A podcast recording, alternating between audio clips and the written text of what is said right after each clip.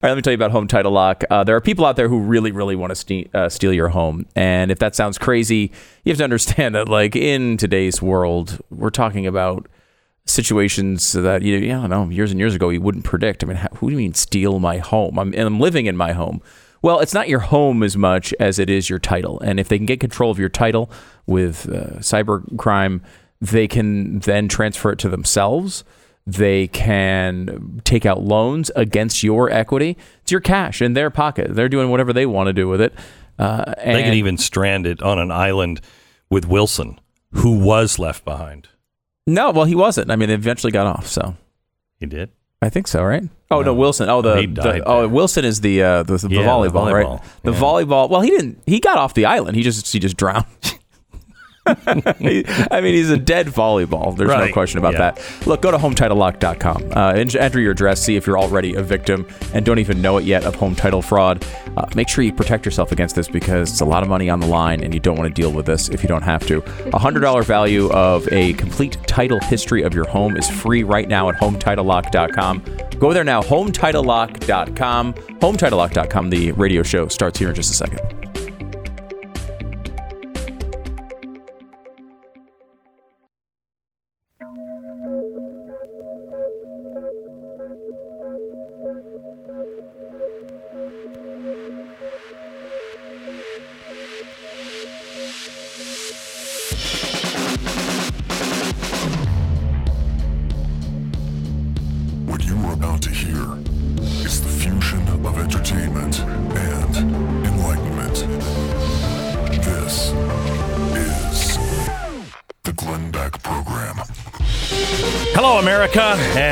To the program. Nazarene Fund update. As of last night, I'm going to get new numbers here in a few minutes.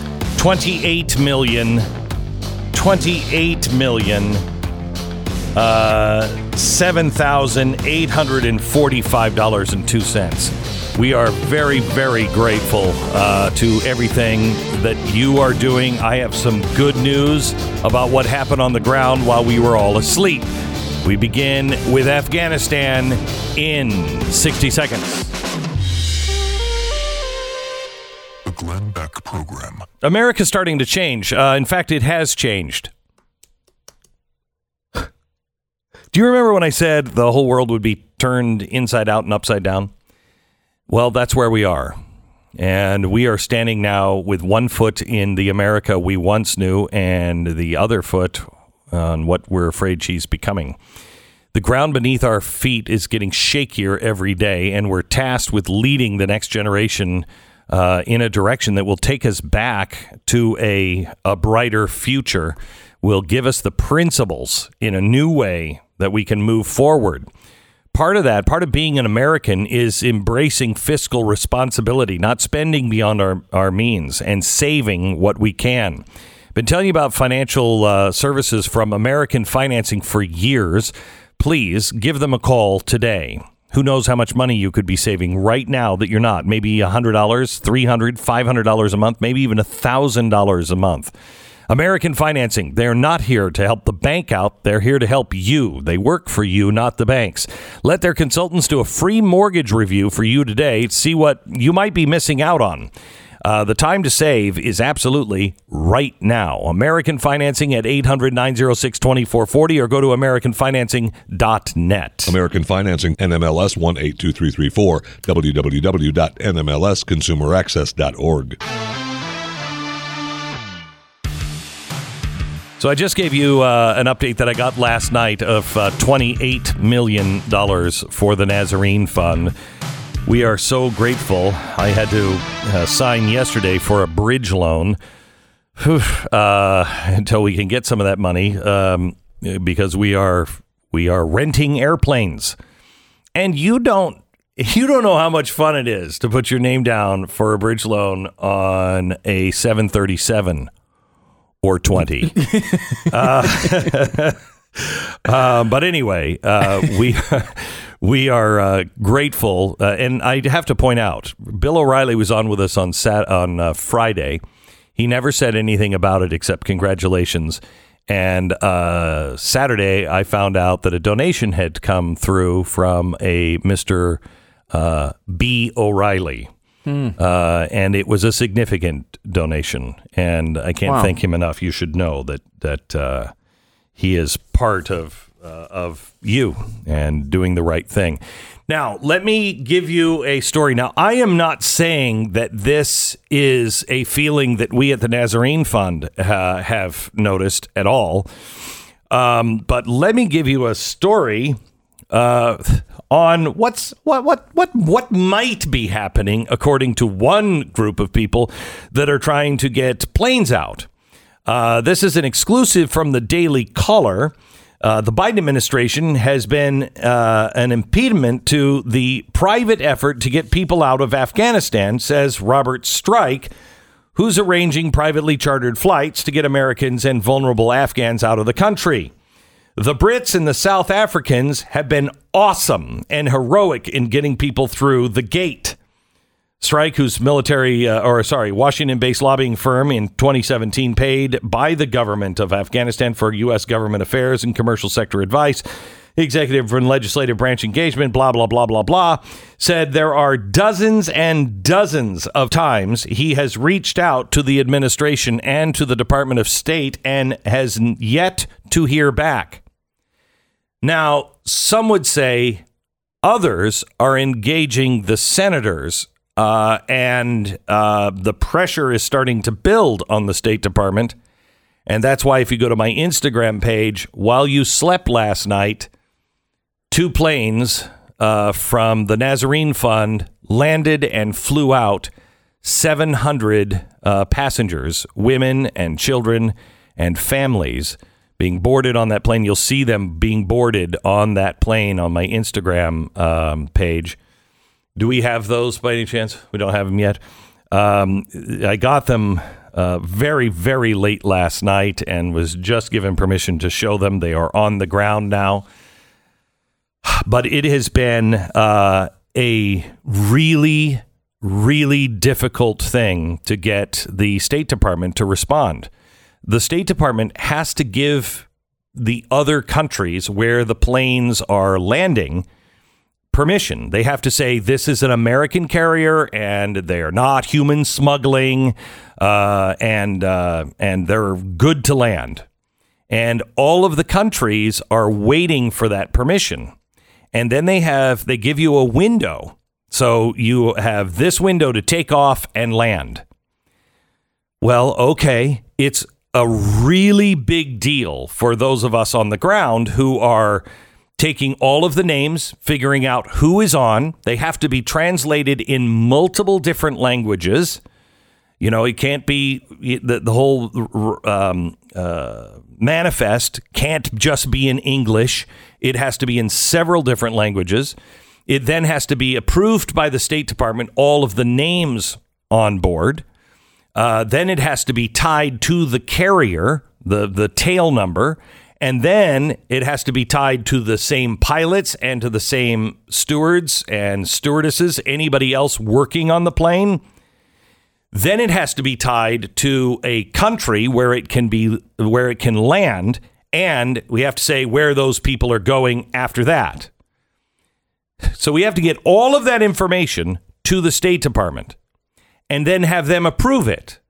And once they approve it, we only have like a five hour window, something like that, to be able to get the plane onto the tarmac and then take off and get back. Otherwise, it expires.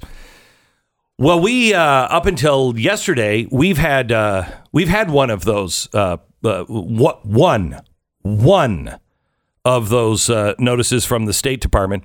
And what's weird is they gave it to us an hour after it had had expired. Oh, that's helpful. Yeah, so it was very helpful, very very helpful. Um, they we are on the phone with the State Department, and we are not getting any response. At least until we called a few senators, and I want to thank you for calling your senators yesterday. We could use more. We've had several uh, congressmen and senators step to the plate. Please call your senators and congressmen and tell them to ask the State Department what the hell they're doing. Um, I have a lot more to say on this, but I, I won't at this time. Let me just uh, read what the Daily Caller said. Uh, after reaching out to the White House, uh, Stryk said he received a response acknowledging the request, but got no follow up from the White House. What I'm witnessing every day is the very best and the very worst of America, he explained. I've seen the humanity of private citizens who are contracting me and pledging their time, monies, and in some cases their lives to bring our citizens and these African, uh, the, sorry, Afghan patriots out of harm's way while at the same time personally experiencing the Biden administration's abject failure to protect its citizens and those Afghans that fought and worked alongside of us. It is morally reprehensible. It has been the U.S. private sector who has stepped up to save blood and treasure the Biden administration is leaving behind. Here's the thing if we don't get safe passage, if we don't get the State Department and the administration to give us safe passage, then we can't do anything. You know, because we're worried about human trafficking now. So we got to make sure that we get everybody on there who's who's on there. And quite honestly, I have no problem giving the names and the background checks to the State Department. We're prepared to do that. We do it. Uh, but you know, if if we wanted to get somebody, let's say, across the border, which we would never do. But if we had, let's say, a friendly country there on one of the borders of Afghanistan, we can't even bring them across. Think of this. We can't bring people across the border to a country that says they will take them because the State Department won't give us permission to bring people across a border in Afghanistan. Oh, the irony. Oh, the irony. We should point out, too, for those, and there's been some people who have brought this concern up. I think it's an appropriate concern to make sure that we're not bringing people who are unvetted to the Yes. United States. Yes. And of course, the answer to that is they are vetted and they're not coming to the United States. So Yeah. uh, it, those are those are legitimate concerns by people who have talked about this. However, there are concerns that were immediately addressed before this was even Honestly, even announced. Look at the pictures of the people that are getting onto our plane. You will see families. You will see moms, dads, and children mm-hmm. uh, getting onto the plane, right? Mm-hmm. Look at the people. Go, just search for some of the pictures of, of some of the people that were sitting there ready to get onto a C 131 transport. Different pictures. Yeah, yeah. Mainly men with no children and no wives. Uh, and again, that may those may be the people who made up the assistance Yeah. to our military. there would be. be. some sense to that, but be. still, it Could make- be. I, I have much more confidence in a private sector after operation doing the vetting than I do the U.S. they government can't under even Joe Biden. count the number of people that they've put on board. We can. We can tell you exactly how many people have arrived at a host country and how many departed. I can tell you exact number. The Pentagon can't. How can you say you're vetting these people when you can't even count them? That doesn't make any sense. By the way, um, you know, there's um, Psaki had a um, uh, an interesting statement yesterday. She made to Fox News about Americans not being stranded. I want you to hear this. Most of the criticism is not of leaving Afghanistan, it's the way that he has ordered it to happen by pulling the troops before getting these Americans who are now stranded. Does he have a sense of that? First of all, I think it's irresponsible to say Americans are stranded. They are not. We are committed to bringing Americans who want to come home home. We are in touch with them via phone, via text, via email, via any way that we can possibly reach Americans to get them home if they want to return home. There are no Americans stranded, is the White House's official position on what's happening in Afghanistan right. I'm just calling you out for saying that we are stranding Americans in Afghanistan when I said when we have been very clear that we are not leaving Americans who want to return home. We are going to bring them home, and I think that's important for the American public to hear and understand. Ah, okay. Okay. You know what's weird is um, the people that are there feel stranded.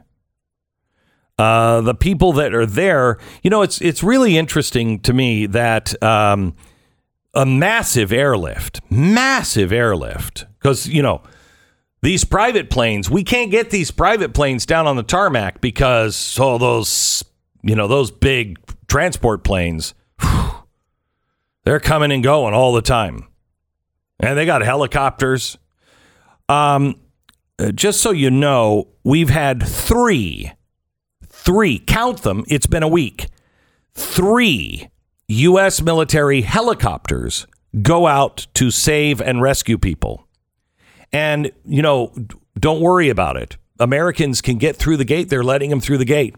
Then why did those three Uh, military helicopters fly less than 200 meters to go pick up 169 Americans?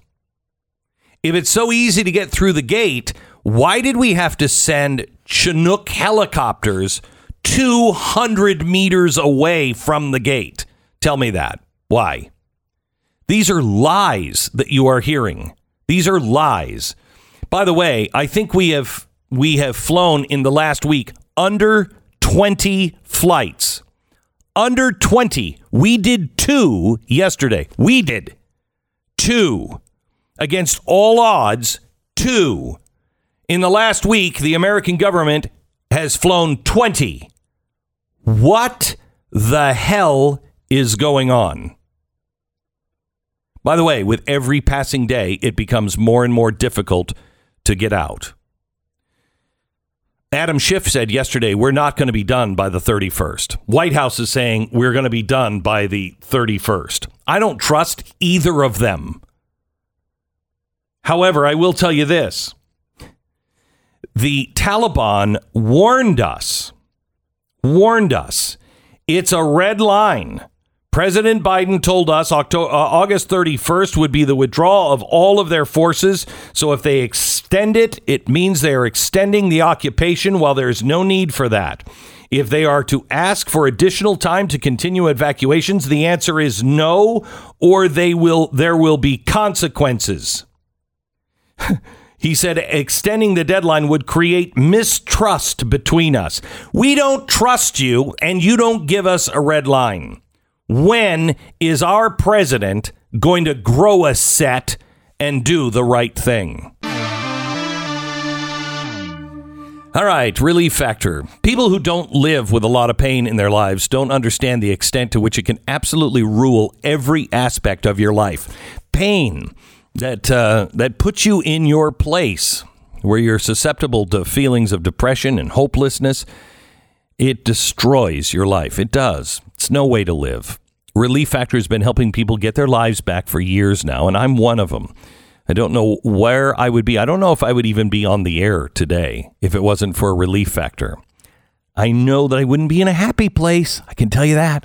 Of course, and again, for entirely different reasons, I'm not in a happy place. So, hmm. Uh, if you're dealing with pain in your life, here's the opportunity to take a chance to see is it worth $20 to try Relief Factor? If it works for you as it works for me, you'll get your life back. Now, the odds are pretty good that it will work for you. About 30% of the people that try Relief Factor, the quick start, they don't find any relief. But 70% who try the three week quick start trial go on to buy more, and you will know if it's working for you in those first three weeks. So please try the quick start trial pack. It's relieffactor.com, 800 500 8384. 800 500 8384, relieffactor.com. 10 second station ID.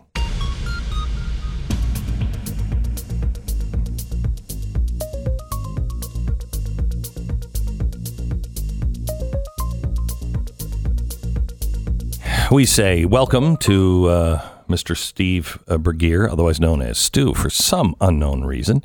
Uh, we're glad that you're here, Stu. Thank you very much. I'm I'm, surpri- I'm surprised that you're here. I know you had a celebration at your house. you had the Cuomo is dead to me tree. Yes. Uh, changed to he's leaving everything except his dog is out of the governor's mansion. That's a perfect ending to the Andrew Cuomo It saga. really is, isn't it? Yeah. I mean, it tells you everything you need to know. What guy leaves his dog behind and says, "Hey, anybody want the dog? You could take him." What human being does that?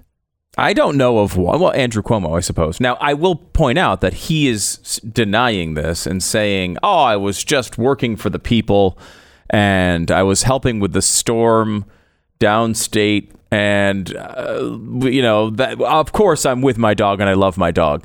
And if we've learned anything from this entire year and a half, and many years before that, if you happen to live in New York." You can absolutely trust Andrew Cuomo and his analysis of his own actions.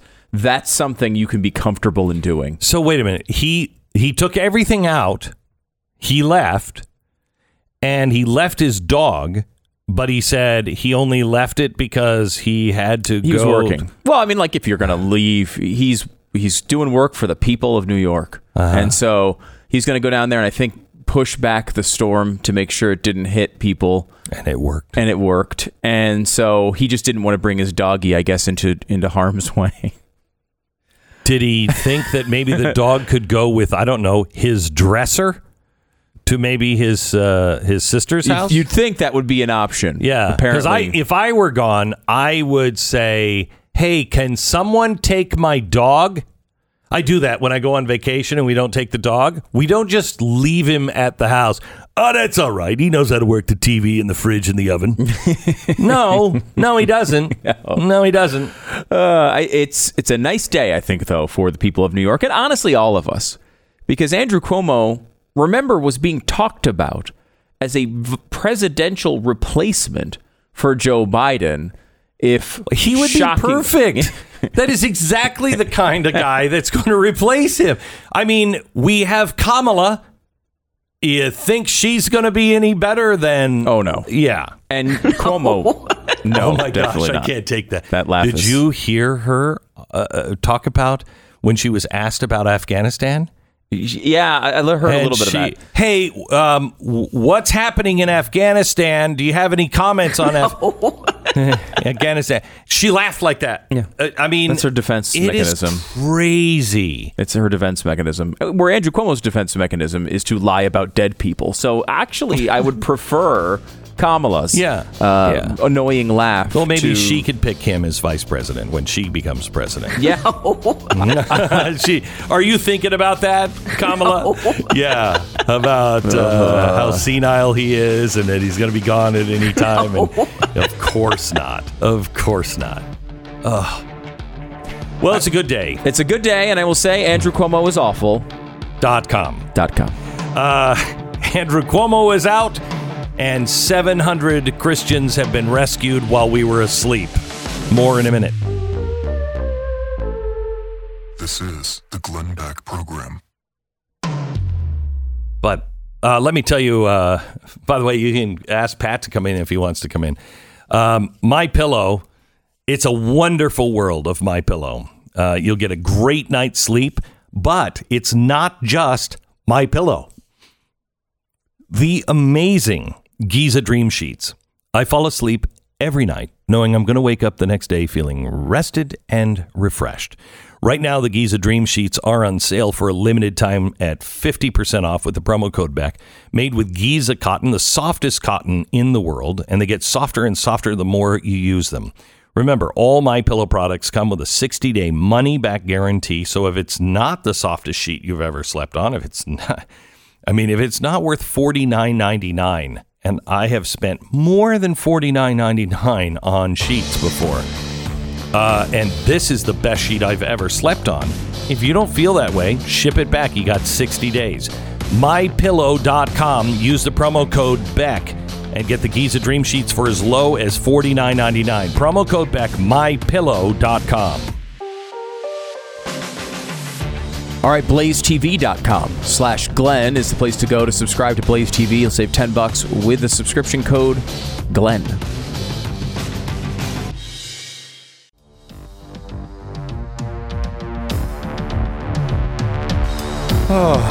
Welcome to the Glenn Beck program. We're glad you're here.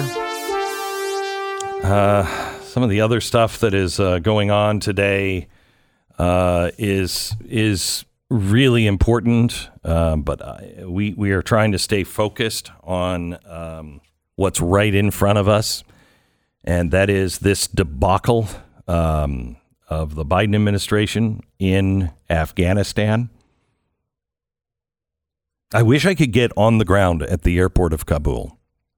I'd like to see the faces of our troops because I'm I'm just I'm imagining that they are not happy at all. And would just love to see them. You know, if somebody would just bring a camera and just just pan, see what they are feeling. I imagine they want to do a lot more than they're being allowed to do. Oh, I you got to believe it. We have heard some reports over the past few hours uh, that there have been some excursions uh, into the city to pick up some people. Again, it seems like what we're doing is begging the Taliban to allow us to do these things. Reportedly today, the CIA director met with the Taliban uh, to try to, I guess, negotiate. Excuse me. Say say that again. I didn't. I, I think what I thought I heard you say was our CIA director met with the uh, Taliban. So what did what did you really say? What, like what? What did I actually? Yeah, well, just now I, Say. I heard misheard. Uh, here, I'll just read this for you. Mm-hmm. CIA director secretly visited Taliban in Kabul. Okay, a couple of problems with that. Um, one, it's not a secret if we're reading about it. well, the meeting's over. apparently. Yeah, uh, uh, again, not something you should broadcast. Um, uh, but I'm glad they did because the other problem I have with that is what is the CIA doing meeting with the Taliban? Does it say? Does it say? Uh, he was. He's a former uh, diplomat. Mm-hmm. Met on Monday with Abdul Ghani Baradar. Which Love that. I gotta say, the president's name was Ghani. Now we've got Ghani and the Taliban. I'm never going to be able to keep these people separate. I'm never going to know what anyone's talking about. I Change your I got, names. I got Okay? news for you. I don't know who anybody is anyway. I know. It's a- uh, yeah, I mean, this is. Can you just? I want you to take a moment, Glenn, to to bring yourself back in time a little bit. okay, yeah. we yeah. Mm-hmm. started this show in before. I mean, we started doing the talk show in like '98 or '99. Mm-hmm. But the syndication deal we signed to go national, we signed in August of 2001. One. So just weeks before the September 11 attacks. Mm-hmm. And then we were supposed to start the show in January 2002, 2002. but they moved it up because of the attack. So we've Yes. been basically on the air since September 11th. The arc of the Yes. show, Yes. a 20 year arc of the show. Yeah. Can you imagine? Let's Mm. say November 2001. I bring you back in uh-huh, time to that yeah. to that period, Yeah, yeah, and yeah. I say, you know what's going to wind up happening is we're going to negotiate with the Taliban to basically give them the country. And then we're going to strand, and yes, Jen Psaki, I said strand thousands of Americans and the Afghans who helped us in the 20 year Okay. war. All right. Yeah. Wait, wait, wait. I got an answer. And then, hold Yeah, on, yeah, and yeah, then Yeah. we're Uh-huh. going to have the CIA Mm-hmm. director go negotiate with the Taliban to hopefully move the Taliban's red line to the United States. If I were to give you that scenario, let's say November 2001, how do you feel about that? Let me give you the scenario and my response. Hmm. Let me give you the response I would have made in November. Stu, Stu, Hmm. I know every empire has died in Afghanistan. I know that the British, the Soviet Union, there has never been anyone that has won a war uh, in Afghanistan. But I believe in our troops, and I believe our troops will win the war. Okay? Mm-hmm. If you would have said to me, well, Glenn, yes, we're going to win the war, but then we're going to elect an, a president who's just going to abandon everything on the ground, including our billion dollar embassy hmm. that we built because we won the war. And for 20 years, 20 years, any girl under 20 knows the power that she has, the inherent rights that she has. But our president is just going to hand it back over to the thugs and killers that we killed and ran out 19 years ago, then I would say that's a fantasy. That's a fantasy. land. Hmm. There's no way that could happen in America. I have a terrible news. Wait, I thought we were talking about just hypothetically. Yeah, no, this is, it really is incredible. I, I mean, I remember when the Obama administration first sort of pitched negotiating with the Taliban, and it's been a bad idea from president to president since Yeah. day one. It's Day one. never been a good idea to negotiate with the Taliban, No. ever. No. And, uh, you know, sure, I was I was crazy angry with Donald Trump when he did it. I thought it was an embarrassment when he did it. Um but that's nothing compared to this. And Oh, yeah. anybody who thinks that Donald Trump would have allowed this to happen, no way. no way. Just just let me just say this. For, let's just say, and I don't believe this for a second. Let's just say he doesn't care about America at all. No, obviously that's Donald, not true. Yeah, it's not true. But Donald Trump is not going to allow Donald Trump to be in- humiliated, embarrassed that way. No, way. No way. No way. This is special. This is special skill of Joe Biden, Taliban Oh. Joe, to be Oh, able it to is. to go down this road. it really is. Because I don't. I he does not even seem to have the interest in protecting his own presidency. No. Let alone caring about the American troops, or let alone caring about the Afghans that helped us, or let alone caring about religious minorities there that are being murdered. Let, alone alone- forget all of that. Forget all the women Yeah. and girls that you say. I mean, guys, the left has absolutely no room to talk about the treatment of women and the treatment of girls and how we have to protect. Li- they have no credibility. They have exposed themselves as not caring at all. At all. The people who should be screaming the loudest are the woke community. Yeah, where's the Me Too and this? And Yeah. not not to mention, we've taken the Taliban from a, a bunch of people who uh, basically were, you know, fighting in caves against us uh, during the war to one of the best and most well armed militaries in the world. Well, they're well armed because we left everything Right. behind. 75,898 vehicles, 599,690 weapons, 208 aircraft, um, re- re- uh, reconnaissance equipment, 16,191. This is from openthebooks.com, by the way. Uh, communications equipment, uh, 162,643 items. Think about think about this, uh, Glenn. We used to go back this go back again to 2001 for a moment. What is one of the greatest advantages? This doesn't work out. This doesn't work out for us. What's one of the reasons why we do so well in warfare when our military Because we have communications, we have night vision. night vision, right? Just mm-hmm. take night vision for a moment. Tens of thousands of night vision goggles and associated equipment That, by the way, you, you paid for. and you cannot buy uh, in stores. You can't buy it. you can't buy it. You bought it. Americans, You just can't use it. yeah, Americans can't buy it for your use. And so we gave that to the Afghan military, who then promptly turned it over to the Taliban here as as this has developed. And now, if we, God forbid, if it gets out of control again and we have to go back in, which is totally possible, by the way, totally possible. If they again build a uh, an area that is f- uh, free passage for terrorists and they start blowing up our buildings, we're going to be back in there again. Don't don't dismiss this as if it's over because that's the whole problem with leaving. Ah, don't count on Joe Biden to It actually might not find be Joe a. Biden. Oh, it might be. Yeah, no, no, I'm not saying Joe Biden. It might be 10 years from now. But No. eventually, we're going to go back in there and we're going to have to deal with a Taliban that has all this equipment.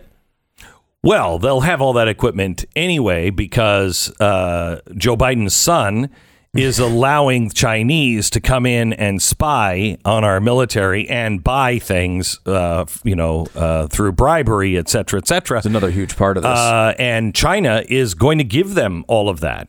I mean, did you see that China, I think Saudi Arabia and Russia and Iran have just made a deal. Uh, and China and Iran I'm sorry, China and Russia have also made a deal with the Taliban. Um, I think there's an axis of evil uh, that is being formed, and we strangely are trying to form our own apparent axis of evil. Where's the allied power here? Don't copy their organizational uh, structures. Uh, can I also say, too, Glenn, we have this idea of arming other countries, and it doesn't always seem to work out the best possible I, may way. I rephrase that a Uh, little bit? It never works out. But can I at least? This is just an idea, and you know, can we float? Because this safety tree. Hey, we- safety tree. Safety you tree. can do it. I'm not gonna. This I'm not gonna cancel room, a you. Safe space. yeah. Can we at least put self-destruct buttons in these things?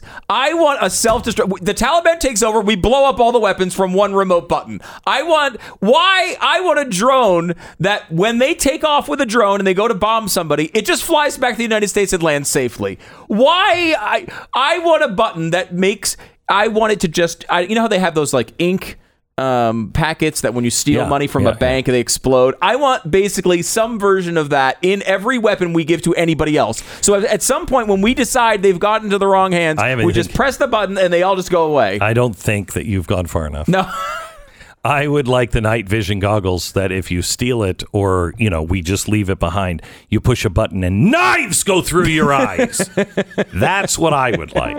But maybe it's just me. All right, let me tell you about real estate agents uh, I trust.com.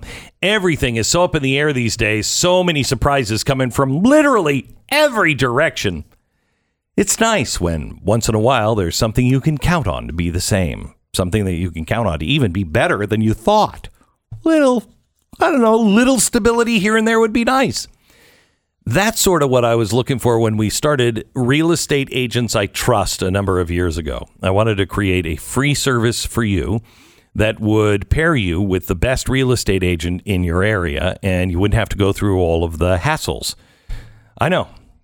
Let's not have crazy surprises when we're doing our house, the biggest, most stressful sale of our lives. Um, you now have that opportunity with real estate agents I trust. The agents we work with are the best in the business, in my opinion. They know the best practices. They know how to build and lead a team of people who are going to get you where you need to be. It's realestateagentsitrust.com. The name says it all. Realestateagentsitrust.com. This is the Glenn Beck Program. Uh, you know, there was something controversial said by a Fox News host yesterday. Uh, cut four, please. I want you to hear this. when you look at what's hurting America, um, when you look at this lack of leadership, and you and you wonder who are the people responsible for putting someone this incompetent and frankly this, you know, mentally frail in this position. Um, and that's, yes, of course, the media. And many people are saying, and you had some people on your show this week who were suggesting it was Susan Rice and Obama and maybe Valerie Jarrett. I'm sorry, as a political spouse, I can't help but look at Jill Biden. No one knew better his state of mind than Jill, Dr. Jill Biden. And if you ask me, the most patriotic thing Jill Biden could have done was tell her husband to, to love her husband and not let him run in these in, in this mental state that he's in. Yeah. I think she failed the country as well. Yeah, uh, been saying that since uh, I don't know, 2018. The guy was in cognitive decline. I, I think it is. I think it's actually spousal abuse uh, and abuse from the family. Now, you know, I think that family might look at abuse differently, seeing you know what they've done to Hunter and what Hunter has done to the family.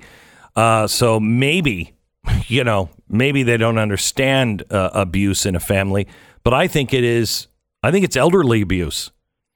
This guy, he, you know, could have gone out as a, you know, respected guy, blah, blah, blah. Instead, they know he's not going to make it. They knew he wouldn't make it. They just needed a shill. They needed somebody that they could just run as a Trojan horse to get all of their stuff done. They needed somebody that looked like a moderate, and he was the only one that looked like a moderate that people would trust. And so they ran him. And it's absolutely reprehensible. But again, the ends justify the means. You or Joe Biden as an individual don't matter.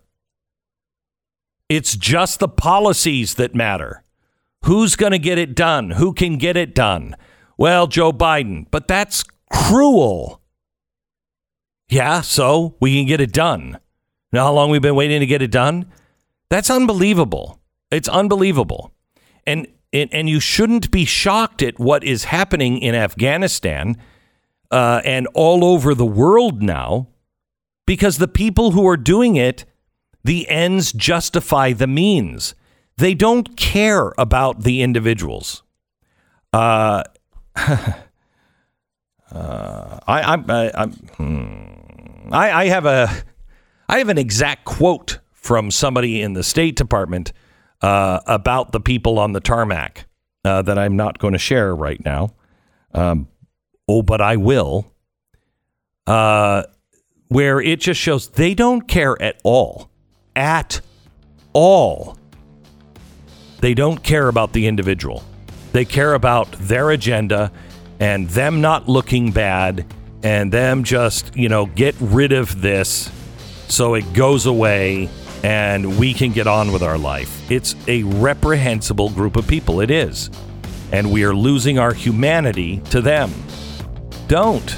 Just don't be a part of it. Don't excuse it. Uh, don't uh, sell it to anybody else. Just, just state the truth. This is the Glenn Beck Program. Thank you so much. I appreciate it. Uh, let me tell you about uh, a little bit about Built Bar. Built Bar is something actually my wife uh, discovered, uh, at least in my world, uh, a long time ago, and eventually started. She was eating them all the time. Ta- talked to Tanya about them, Glenn's wife, who then passed that knowledge along to Glenn. Well, at least harassed him to eat them. Please eat them because they're healthy, even though you'll think they're they taste really good. Glenn, of course, ignored that advice until he was Because she started with healthy. yeah, you can't start with healthy. Start with taste. That's what Built Bar does. Yeah. They don't they just say, oh, "Let's make it really taste really good," and then we'll make sure that people like to eat it. Or excuse me, uh, you know, should eat it because it's uh, healthy. They start with taste, then they go to the healthy part. And that's the way you should do it. And really don't taste. care if you get to the healthy part. I mean, really just don't care if you get there. No, you don't care. They care. Yeah, they do. Tanya cares. Yeah. Really? Does she? Really? I mean, seriously? Does she? I think she I think she might. She has no reason to. No? Nah. No. No. That's a No. It's a, it's a good, we kind of took a dark turn here in this commercial, but uh, built.com is the place to go to get your built bars. Beck15 will save you 15% off your first order. The promo code is Beck15 for 15% off built.com. Built.com. The promo code is Beck15. All right, radio show starts here in just a second.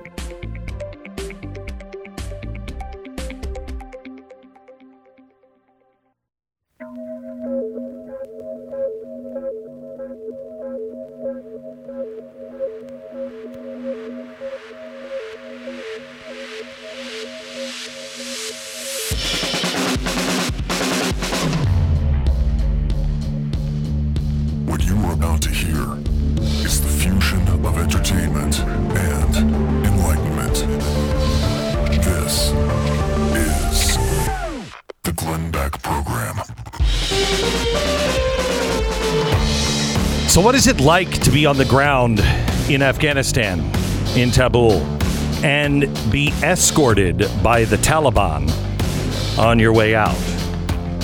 Uh, we have the story direct from a woman who experienced that, Hollie McKay. She joins us in 60 seconds.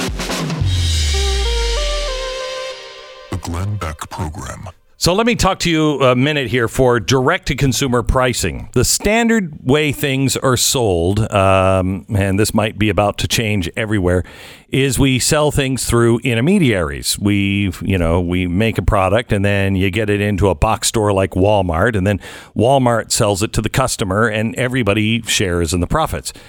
Well, you can make a better product and you can sh- uh, sell it at a lower price if you don't have the middleman. When it comes to direct to customer, this is the way Recteq does it with their amazing grills. This is why you will never find anything that is even close to it because they've cut out the middleman and they've put all of that money into the grill. Recteq grills are sleek, they're sturdy, they have Wi Fi controlled smart grill technology. They will ensure that you get the best tasting, most even heated cooking, the best smoked ribs ever. Check them out, recteq.com. R E C T E Q.com. Recteq.com. Let's go to Hollie McKay. Uh, she is a journalist and war crimes investigator. She's also the author of the book Only Cry for the Living. Uh, she has just returned um, out of Afghanistan, and we welcome her uh, to the program. Hi, Hollie. How are you? Hi, I'm doing well. Thank you for having me. Good. Where are? Can you say where you are now? You're safe. Sure, I'm I'm in uh, I'm in Tashkent, Uzbekistan, and I am probably going to be in the region for a little while, um, covering the situation from neighboring countries and some of the fallout, and just kind of hammering in these twilight days of the U.S. presence in Afghanistan. So, first of all, tell us what you think is going on. What I mean, what is America doing? I wish I could tell you, Glenn. It's an absolute. I haven't seen anything that could be more of a mess than what we're seeing right now in um, in the situation in Kabul airport. Just people have been trying for days and they physically cannot get there, and, and people are terrified and being injured and. They're just at their wits' end. I'm receiving calls and emails really just every 20 minutes from somebody new, just in desperation of how do they get there. But but you know what I'm seeing from other countries, though, I received um, some notifications today from uh, Australian government who are actually mobilising uh, the Australian uh, citizens and visa holders there to a particular place, um, a hotel near the airport, and actually physically taking them in a in a helicopter. So we're seeing that being done also by the Brits, and it's frustrating to see that the U.S., the mighty U.S., is not able to do that, and we're not allowing our great so, men and women who serve this country to leave the wire to do their job that they're there to do, and that m- most of them want to do. So we're talking to Hollie McKay. Hollie, the the it's not that we can't do it; it's that we're not. I mean, when no, I read that, when I read that, you know, uh, Joe Biden is saying that, oh, you can get through the gates. Americans getting through the gates. Well, then why did you take two helicopters and fly them 200 meters outside of the gates to pick up 170 Americans? Why didn't they just go through the gates? Yeah, exactly. I just there's this sort of a collective denial that's happening from the administration, and it's extremely frustrating um, because you know I'm one of the people that has to look at these Afghans and speak to these Afghans every day and try to explain to them why my government is not able to, to help them even though they are citizens or they're people that, that have supported the US or they have the correct paperwork and visas. And it's just like banging your head up against a brick wall uh, I'm just not sure why the president is digging his heels in like this and refusing to acknowledge the brevity of the situation. So um, they said the White House says we're going to be able to get all Americans and everybody who holds a proper visa out by the 31st. I don't think there's a prayer of that happening unless something changes today dramatically. Um, yeah, uh, I, go ahead in my really, in my opinion, what that is going to take at this point is Khalilzad's office in Doha to have some very serious and stern uh, discussions with the Taliban leadership that they have been talking to now for several years. Um, the only way I see that becoming is, you know, if the Doha leadership is able to somehow rein in its uh, many, many rogue elements, which, you know, we could spend all day talking about that too, um, and allowing people to get through. And, and what I what I sort of foresee happening is possibly American citizens being allowed through, but Afghan Americans or Afghans with um, American visas, they're going to be the ones that the Taliban is basically not wanting to leave. And, and the Taliban have been very open about that, saying we do not want Afghans leaving. We need as much quote unquote talent here in our country. And uh, they've been very adamant about that. So unless Khalilzad's office can do some serious diplomacy, I don't see that happening by the end of this month. So, my audience last week, we raised, uh, we're at, I think, $28 million now, and we have 20 uh, Airbuses and Boeings uh, at an airport very close, uh, and we can't get the State Department to clear them. Uh, and uh, we also, uh, you know, can't can't seem to get outside of the gates and get any permission from anybody to help bring these people in. And I sat there last week when all this money was coming in, and I. I thought to myself, and it must have been the way people were that were saving Jews back in Germany. These people mean nothing to you. You're just going to kill them. Why won't you hmm. just let them go? They mean something to us. Let them go. It's clearly not that they're trying to keep all the talent in Afghanistan. These are just people they're going to kill. Am I wrong? Exactly. Uh, no, not wrong at all. Or people that they can uh, exert, a, you know, a terrible control and a terrible life over. Um, you know, if they want to keep them alive, it would be on a power trip basis, and to to really, you know, put them in jail, torture them, make their lives incredibly miserable. Um, so I guess the more people that you can control, you know, the more power these the Taliban seems to think it has. Um, but yeah, they just they won't let them go, and I think that is is just is sort of terrifying. And I think you know part of the problem too is that the leadership has been in Doha, um, and so they don't really have any control over the many rogue elements. And mind you, seven thousand of the most hardened Taliban fighters who have been sitting in Bagram prison for the past 10, you know, upwards to 20 years have just been released last week by the Taliban when they took over the airbase. I mean, that you know, we're seeing the release of Bagram. Uh, I'm not. We're seeing the release of Taliban prisons all over the country, but the release of the Bagram ones, that's the bad of the bad.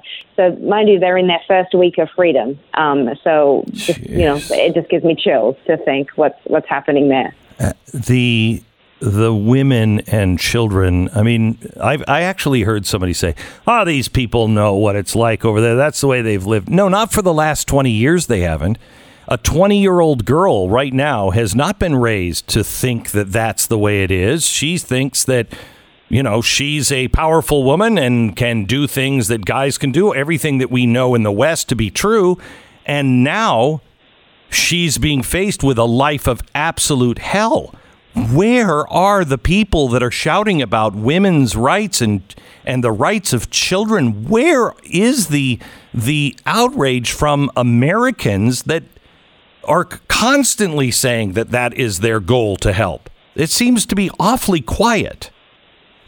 Yeah, it's sickening. It's sickening. I know so many women who have gone to become doctors and lawyers and teachers and, and just doing really incredible things. And now to think that their lives are going to be re- relegated to a dank basement, and every time they step out of the house, they're going to have to be completely covered and accompanied by a male relative. They're not going to be able to work or go to school or to really have any sense of uh, be be seen or heard. Um, it just is. It's just an unfathomable thought. It's just yeah, especially in urban areas like Kabul, where women have just yeah they have grown up to have these these rights, or uh, just to think that that has been stripped away from them like that. I just I can't even wrap my head around it right now. Um, tell me about your your escort of the Taliban Yeah. out. Tell me about that. So- Yeah. So what happened was my photographer Jake and I we were we had a base in Kabul and we're actually planning to be uh, both of us have spent considerable time in Afghanistan before and we were planning to be here through to November. So about three months, really capturing the end of the era in terms of the U.S. and then you know how Afghanistan was going to survive in that first little chapter. We we weren't quite envisioning things to to fall the way that they did. Um, so we were there working in Kabul for a little while and decided to go up to Mazar Sharif, which is the northern province. And it was actually the province where the US first came in after 9 11, and it was the first one taken back from the Taliban. And if anyone's seen the movie uh, 12 Strong, I think it's called, you'll see that there is a uh, Mar- Marshal Dostum who was sort of heralding that first group. And he's someone I spent uh, a little bit of time with a couple of years ago interviewing in Turkey. And so coming back, we thought we would, um, I would go and visit him again and do another interview. And, and there was sort of this lot of hope that his forces, combined with some other Northern Alliance leaders in the north, were joining with some of the Afghan SF commandos and looked to be a viable fighting force against the Taliban, who were quickly taking a lot of the northern provinces. But Mazar is an extremely anti Taliban place. And so it wasn't like that they had any community support that they may have had in other provinces that are in the south or along the Pakistan border, which tend to be a little bit more sympathetic to the Taliban. Mazar wasn't like that at all. So we went north, I believe it was Thursday of the week before last. And, you know, we got there and it was just, it was this vibrant city that I'd grown to know and love. And the markets were full and people were out and, and we were, so I was going around interviewing the shopkeepers, and I was outside there, sort of very have a very famous blue mosque, and I was outside there in the park, you know, sitting with the women, talking to the men, talking to people that have fled other northern provinces uh, who were escaping the Taliban, and and things just felt very full of life. And I'm I was sitting there just trying to think, how is this place on the verge of being attacked by the Taliban. I just, you know, nobody sort of seemed too concerned, and I thought, well, you know, maybe everything's fine. And I, I kept in very close contact with a lot of my Afghan security officials who said, no, there's no way Mazar is ever going to fall, and if it does, it's going to be a long way away. So I felt very confident being there. And then the following day, Friday, you noticed a shift, and it was quite bizarre. And I, we still went out, we're still in the streets, I'm still doing interviews and things but, but less people were around, and you just sort of started to see that there was something. And, and people kept telling me, shopkeepers are like, they're coming. And I thought, uh, you know, they're still a fair way away. And I thought, no, they're really going to push them back. You've got this incredible fighting force. Um, and then by Saturday, it was just bizarre. And I woke up and we went out, and there were just people lined up around the bank trying to get their money out so that they could flee. And I was trying to get hold of so many of my interpreters and fixers and things to help me out with some stories. And everybody just kept saying, everybody's left, everybody's gone to Kabul, everybody's ran away, kind of thing. And it's a 10 hour drive between Mazar and Kabul. Um, so I was a bit stuck. And then I ended up finding someone who was able to come out and, um, and do some uh, translations for me. And I got into a cab and I started to see all these people fleeing from the outside villages and they were coming into the city and we were trying to interview them and, and we're driving along this very abandoned road outside the city and this cab driver just turned and looked at me and he said, I'm scared. I don't want to go any further. And I said, Oh, okay. Um, we'll go back. No problem. And the interpreter was sort of on the phone and he turned around and he had this very bizarre big smile on his face. And he said to me, Oh, they've broken through the front line. They're coming to Mazar. And I thought, there's no way this is happening. You know, this this place was just alive yesterday. And the afternoon kind of continued, and my photographer and I went out to this kebab cafe, and there was just not a soul on the street. It was it was very eerie. And we sat down, and then we just looked at each other and went, "Something is really wrong. Something we don't know is really, really wrong. Let's go." And so we hurried back to the hotel we were staying. And just as I'm hurrying back through these streets, I see this swarm of motorcycles coming into the city. And that was the Taliban. And they basically were able to come in and take over that city without a shot. Um, so we, we kind of made it in just in time and um, sort of holed up on the roof of where we were staying. And we were able to kind of look down and see um, basically the way that they were just able to come through and take over a complete city. And so from there, it was kind of, we were completely surrounded. And it was just a very unnerving feeling because I thought, oh my goodness, what what am I going to do next? I wasn't planning to be in the city as it fell. Okay, all right. Hold on just a no second. other- let me let me just take a Yeah. one minute break. We're back with Hollie McKay here in a second. Uh, she'll finish the story. Uh, Sandra was having trouble sleeping for a very long time because through the night she would wake up in pain. Problem was the inflammation in her joints, and it made her ache all through her body.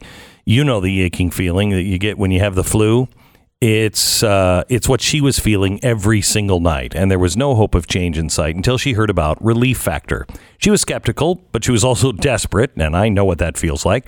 She had uh, very little to lose and a lot to gain if Relief Factor worked. Sure enough, she says after a couple of weeks, her pain began to melt away. These days, she is sleeping soundly. She has her life back, and so could you.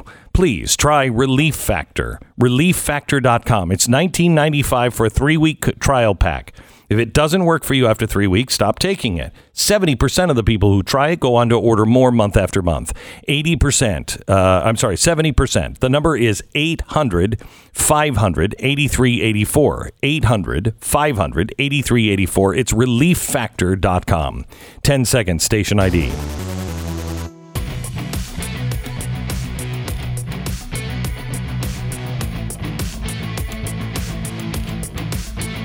So why didn't they fight? Uh, we're back with Yeah, uh, uh, well- with Hollie McKay. Why didn't they fight? So the night before, I actually spent the night before with the Afghan uh, Special Forces commandos, and what I'd been gathering and what they were able to affirm to me, and also affirm to me after the fact when I when I went back to them, and they're all in hiding now, of course, running running for their lives. When they explained to me what happened was that uh, they were basically sold out, Glenn. So this is how corrupt the Afghan, you know, within the ranks of both the government and the military.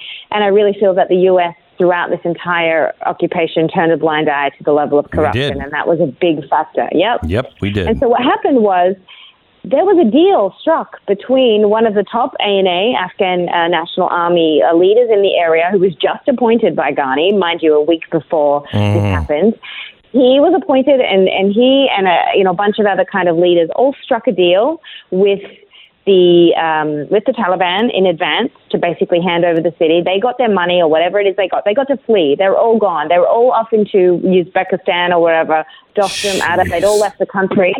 These poor men, and this is what upset me most when uh, President Biden was was blaming the Afghans for running away. These poor men some of them very young kids, some you know boys, I should uh, young men, I should say. Some of them, you know, very experienced fighters, were basically left to the slaughter. They didn't know a deal had already been struck for them to to surrender. They didn't know that, so they're fighting. My contact in the uh, commandos said to me, you know, he got to four o'clock that afternoon and they were just being overwhelmed and overrun. And he said, then somebody came in and told him that basically everybody had left and he just said the morale. He just said, you know, basically they were just told, you guys just need to run because the city's already been handed over. So Oh if you keep gosh. fighting, they'll just kill you. So these poor um, young men and women are fleeing toward the Uzbek border, and then they sort of get there and they're dumping. You know, what a, you know, this is a sad bit too, is, you know, they're having to dump their weapons and dump their um, vehicles and things, and they're trying to get into to Uzbekistan, which I think had to end up shutting the border because it was so overwhelmed. Um, so they were really left to the slaughter, and I and I can't blame them at that point for wanting to run away when they know that their own leaders on their side had Sold already out. sold them out. Yeah. right? Yeah, and, and I mean, what, what are you gonna what are you gonna do at that Yep. point? You're gonna run for your life. I mean, who are you fighting for at that point? You're not fighting for your country anymore. So, So- the, so the Taliban, That, that's something. the, the Taliban says to you that you know, hey, we're not the Taliban of 20 years ago. We've got about three minutes to finish this story. I'm so sorry. Yeah, I'd love to have you on no, again. of course. So yeah, so uh, basically, long story short, the only way we realized that we were actually going to get out of the city was to to have the Taliban take us out. There was too many checkpoints. There's no way we could have passed those ourselves safely. Um, so the Taliban, through some very careful diplomacy, thank, thankfully some really great uh, State Department people, plus the Uzbek consul in Mazar was extremely helpful we were able to to get an escort. Yeah, and immediately the first thing that you know the Taliban driver says to me is he just got out of Bagram too. Um, that was you know very nonchalant, and basically he wanted to tell me, he wanted to welcome me. He said the governor. The governor wished he could have been there to talk to me, but, but he uh, was busy and then sort of said, We're not the same. There's a lot of propaganda about us. But then I started to obviously read through the lines and I probed and I wanted to know, well, what, what, are you, what is your future for Afghanistan? And it was very clear and they made nothing, no effort to hide the fact they wanted a very stringent interpretation of, of Sharia and that, um, you know, women were going to be covered and re- uh, stuck into their basements, and, and you know, anyone who steals was going to get their hand cut off. So they were pretty blunt about that.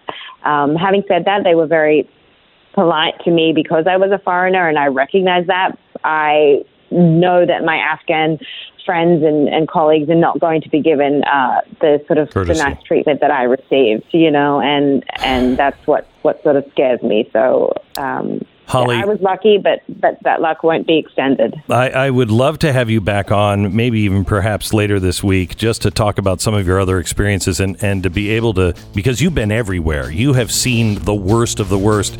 And I'd love to hear how this compares to what has already happened elsewhere, uh, what is coming for Afghanistan. Uh, Hollie McKay, the name of her book is Only Cry for the Living. She's a journalist and war crimes investigator and uh, an amazing storyteller. Hollie McKay, thank you. Back in a minute. This is the Glenn Beck Program. We have somebody else who just uh, got a bunch of women out of Afghanistan. We're going to talk to her about that in just a minute. First, I want to I want you to do something for yourself today. I know your your schedule is busy, but I I would ask that you would just take a minute to check out Patriot Mobile. The idea of changing your mobile phone provider probably sounds like a real pain in the butt no matter, you know, how much cheaper it might be despite the fact that unlike some of the big mobile companies like Verizon, Patriot Mobile is not donating to leftist causes. They contribute to things like the defense of the Second Amendment and the First Amendment and anti uh, anti abortion uh, things. Here's the here's the important part: switching to Patriot Mobile is not hard. It's incredibly easy. You're going to get the same level of service. I think you're going to get a better customer service than your current mobile provider. Literally, all that's stopping you from a better and more satisfying mobile experience is you just taking a couple of minutes to look into it. Check them out now, please. PatriotMobile.com slash Beck. We all have to stand together. PatriotMobile.com slash Beck. And head over to blazetv.com slash Glenn. The promo code is Glenn for 10 bucks off your subscription to Blaze TV and continue to help with the NazareneFund.org. 10 years ago, I started Mercury One, which is a charity, uh, because I saw a need. A need um, of really teaching people to stand for themselves again, not waiting for the government to help. So we started Mercury One uh, to be the first one to help, the last one out. First one in, last one out. We're continuing that now with the Nazarene Fund. Uh, we are the first in. Yesterday, uh, we had two planes take off with 700, uh, about 700 um, Afghani women, children, and families. And it's all because of you. Last year, uh, the uh, ninth anniversary of Mercury One, we um, introduced an initiative the American Journey experience, which is all about history. We have our 10th anniversary that is happening this year. We've decided to make it kind of a real cool event. It's happening on Saturday, October 9th. It's the power of one, renewing con, uh, uh, kindness. And there's going to be a lot of things that are happening. It's at the Toyota Music Center or factory here in um, Dallas. And you can go to mercury1.org or m1nextchapter.com.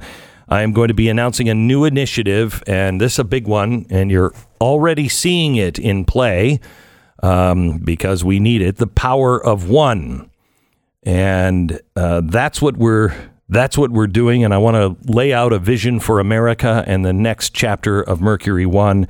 You will see artifacts that have never before been seen in public. Uh, artifacts from the Pilgrims and from Jamestown, 1619. You don't have to reimagine. We have all of it. Uh, also, heroes of history will be there. Uh, some amazing people. It's an incredible event. I'd love for you to come. Tickets start at $25. Uh, so bring your family, bring your friends. This is the uh, the event to that pays for the light bills and everybody's salary and everything else.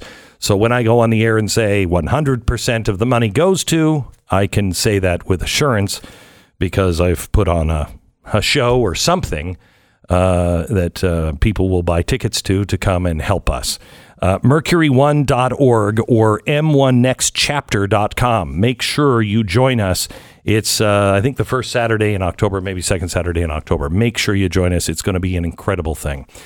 Now, speaking of the power of one, this is a great example of the power of one. Uh, Allyson Reneau, she's an Oklahoma mom that uh, saw the the uh, Afghani uh, robotics team, the girls, on the Afghani robotics team, and she thought these kids are in trouble.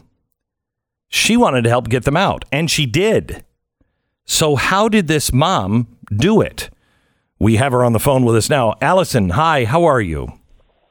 Hi, Glenn. It's a pleasure to be with you today. Actually, it's an honor. Thank I you. appreciate this opportunity. Thank you. So, Allyson, I mean, so many people feel like I, I'm just a mom, or I, you know, what do I, what can I possibly do?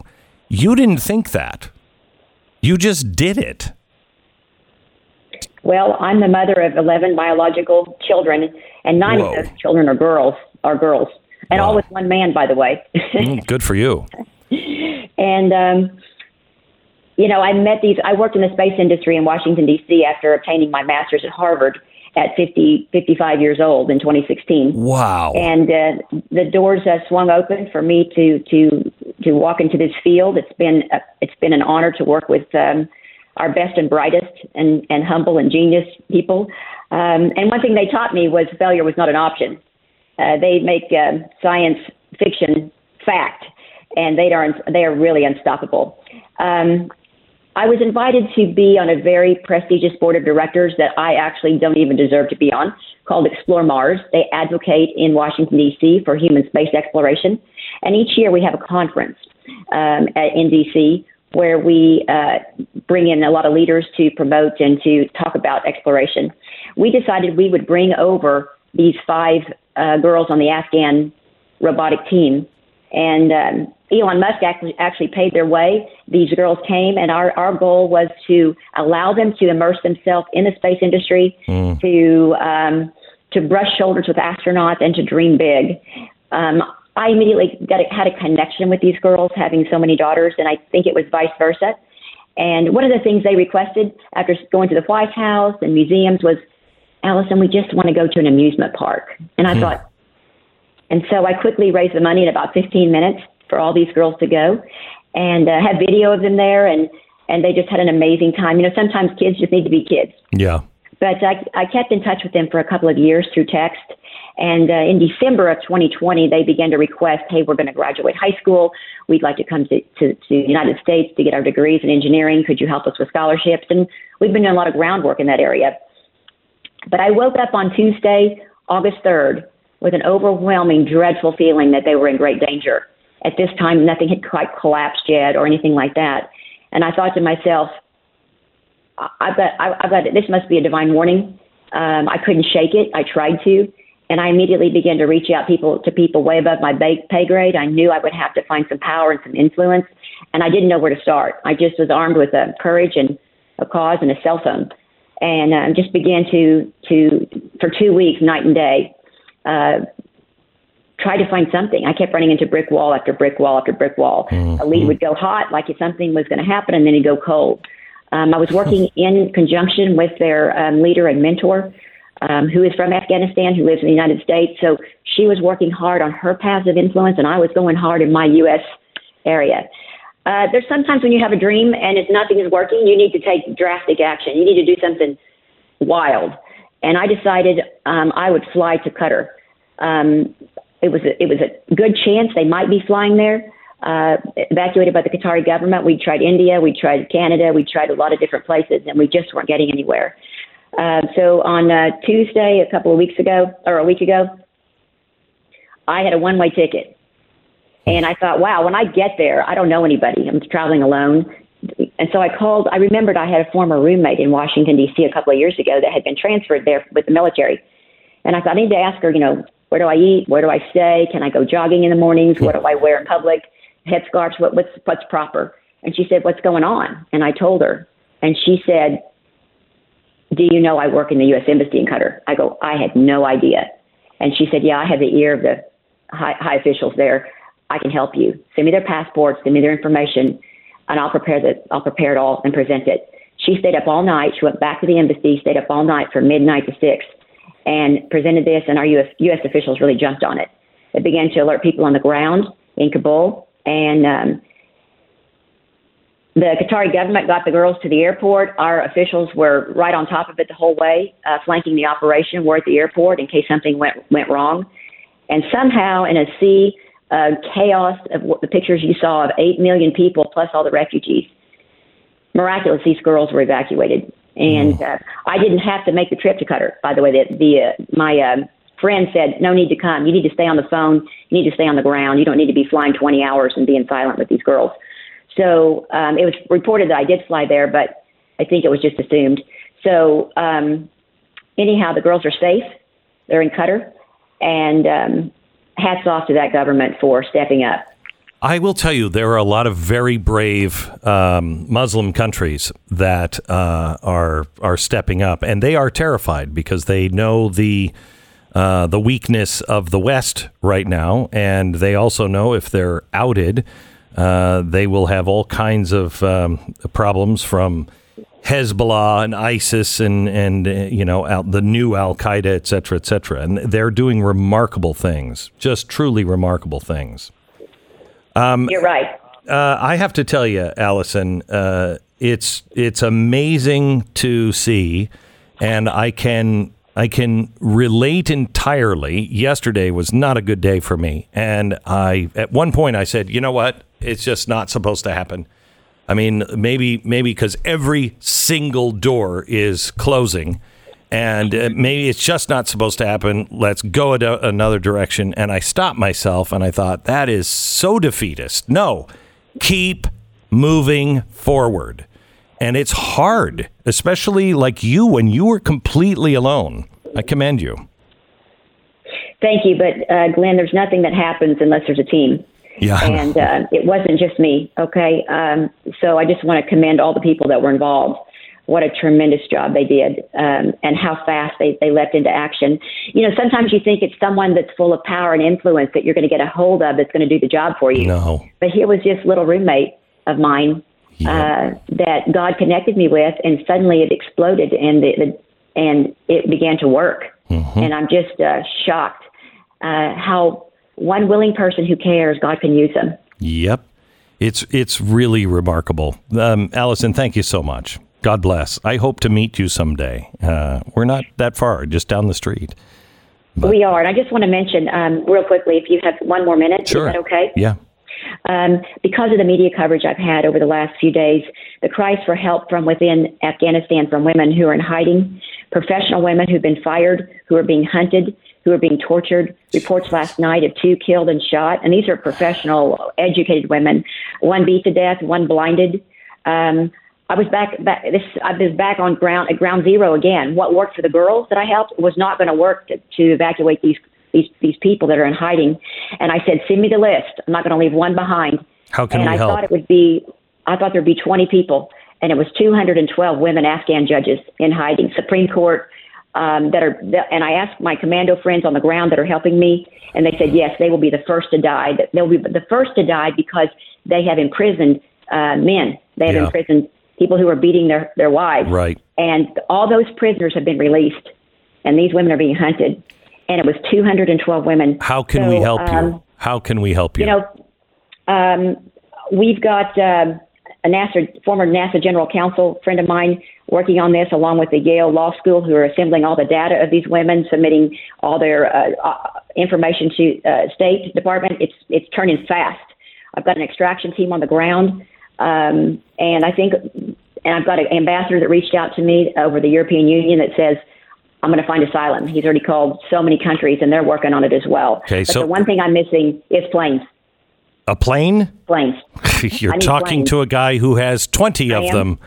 Yes. Um, you get them to the airport. I, I'll need to have my team get in touch with you. You need to work it out because of the State Department and everything else.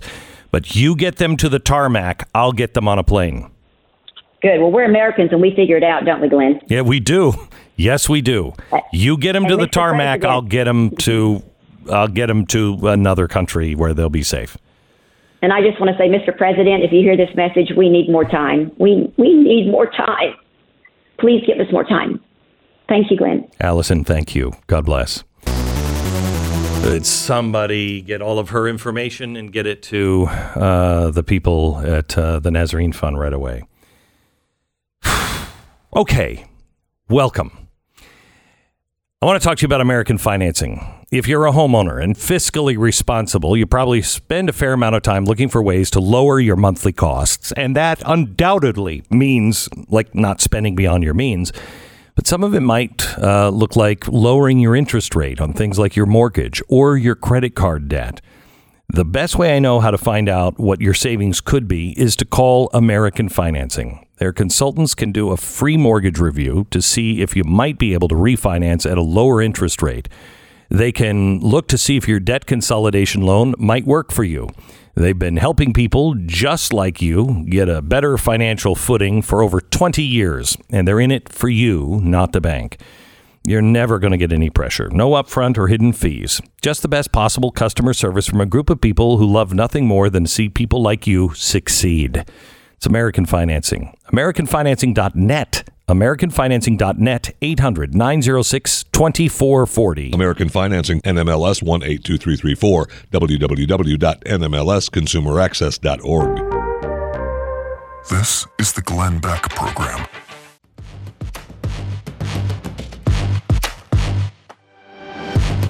This is the Glenn Beck program. We're glad that you are here. We have uh, so many senators and House members that uh, are working and calling Mercury One because of your phone calls yesterday.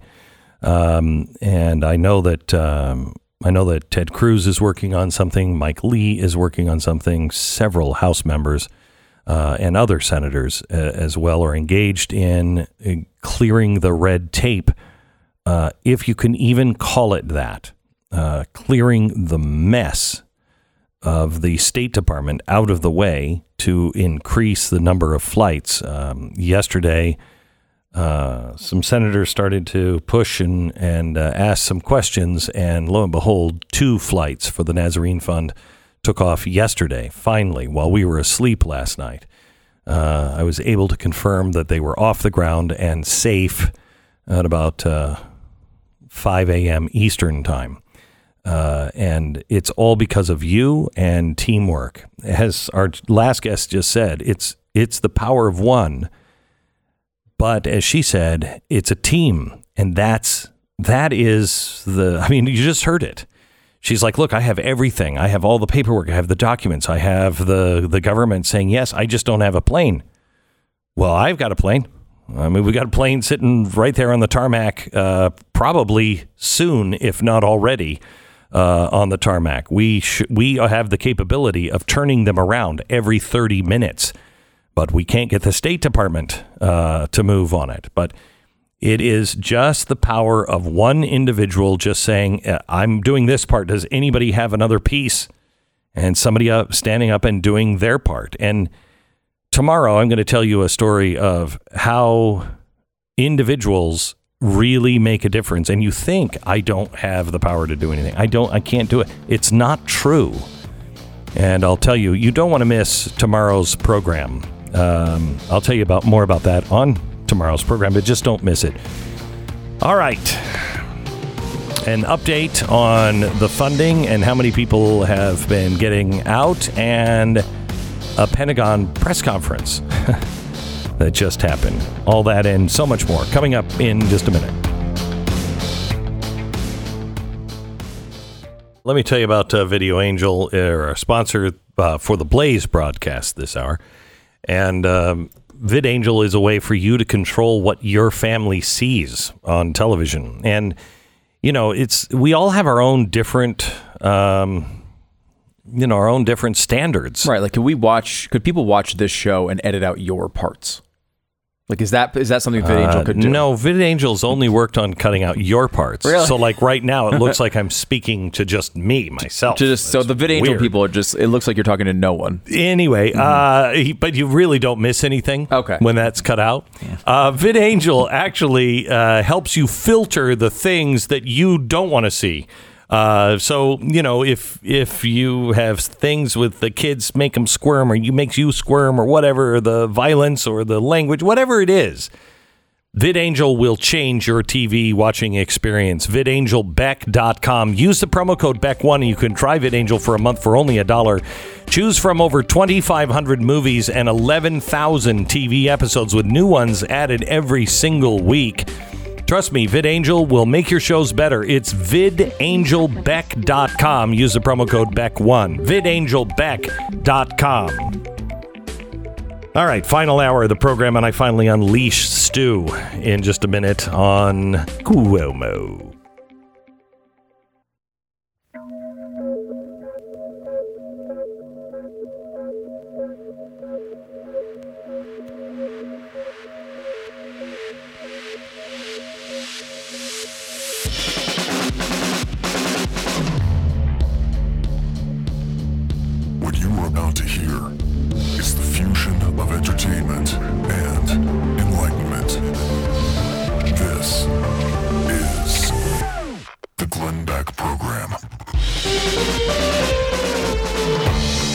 Almost at $30 million raised for the Nazarene Fund and our evacuation mission in Afghanistan. I have a an update on that coming up in just a second and from somebody who has been there and seen it what is happening to the Christians in Afghanistan.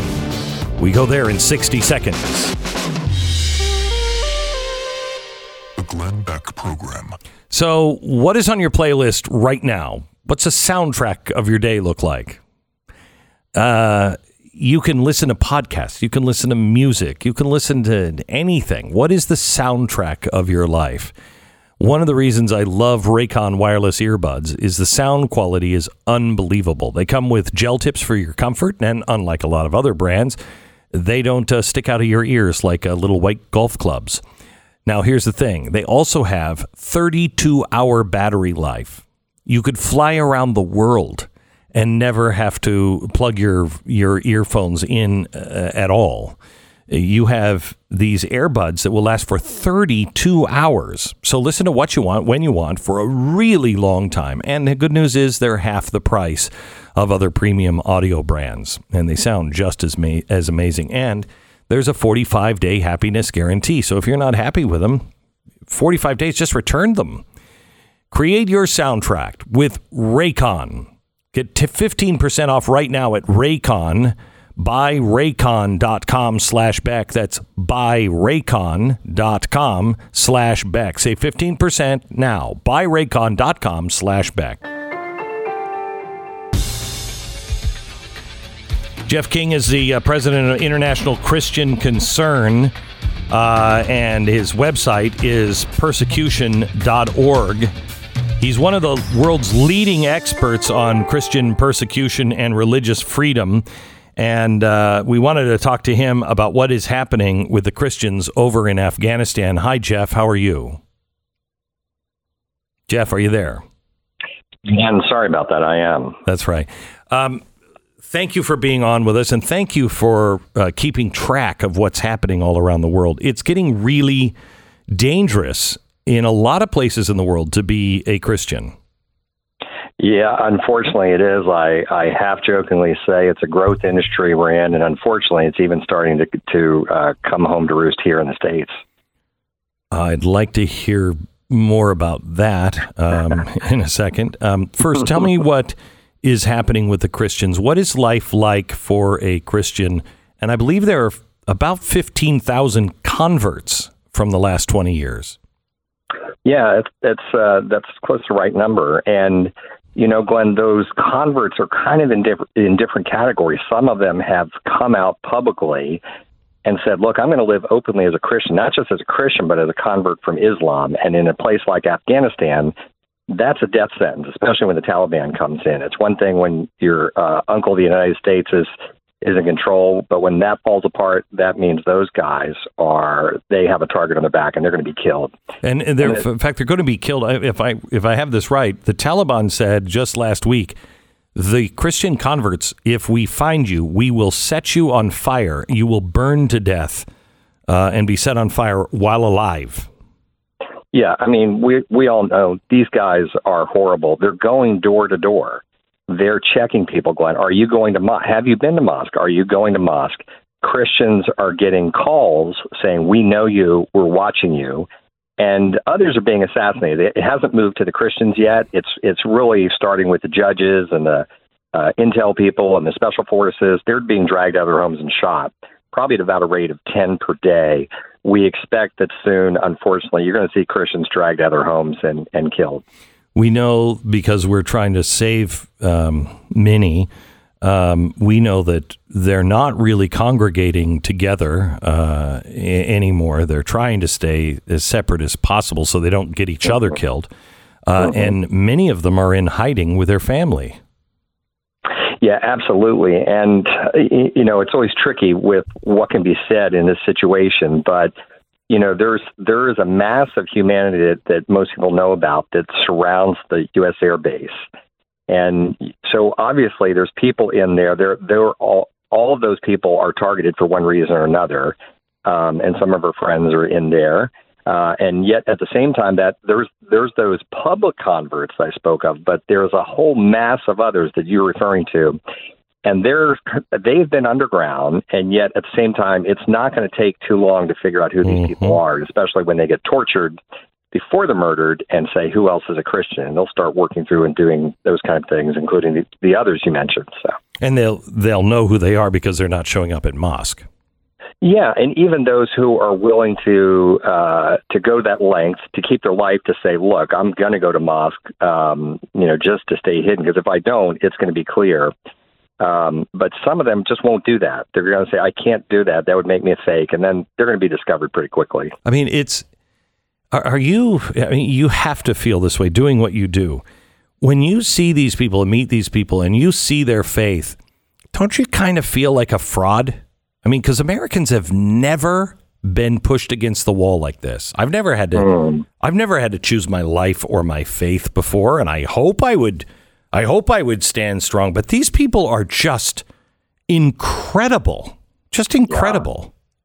Glenn, I, no no host has ever asked me that question. It's something I often say. I'll confess about myself, and I think that's just a, a humble response because I I so often will look at these people and I'll say, you know, if that's a Christian, then what am I? Because what would we do in this situation? They're really, you see, the deepest faith and it coupled with the deepest cost, and it's an amazing thing to be associated with them and be able, to be able to serve. It them. is. It is. And, you know, our country wouldn't take them under Barack Obama. Our country won't take them now under Joe Biden. And these are the people that would renew us. These people uh, w- would come into our faith communities and we would learn so much from them.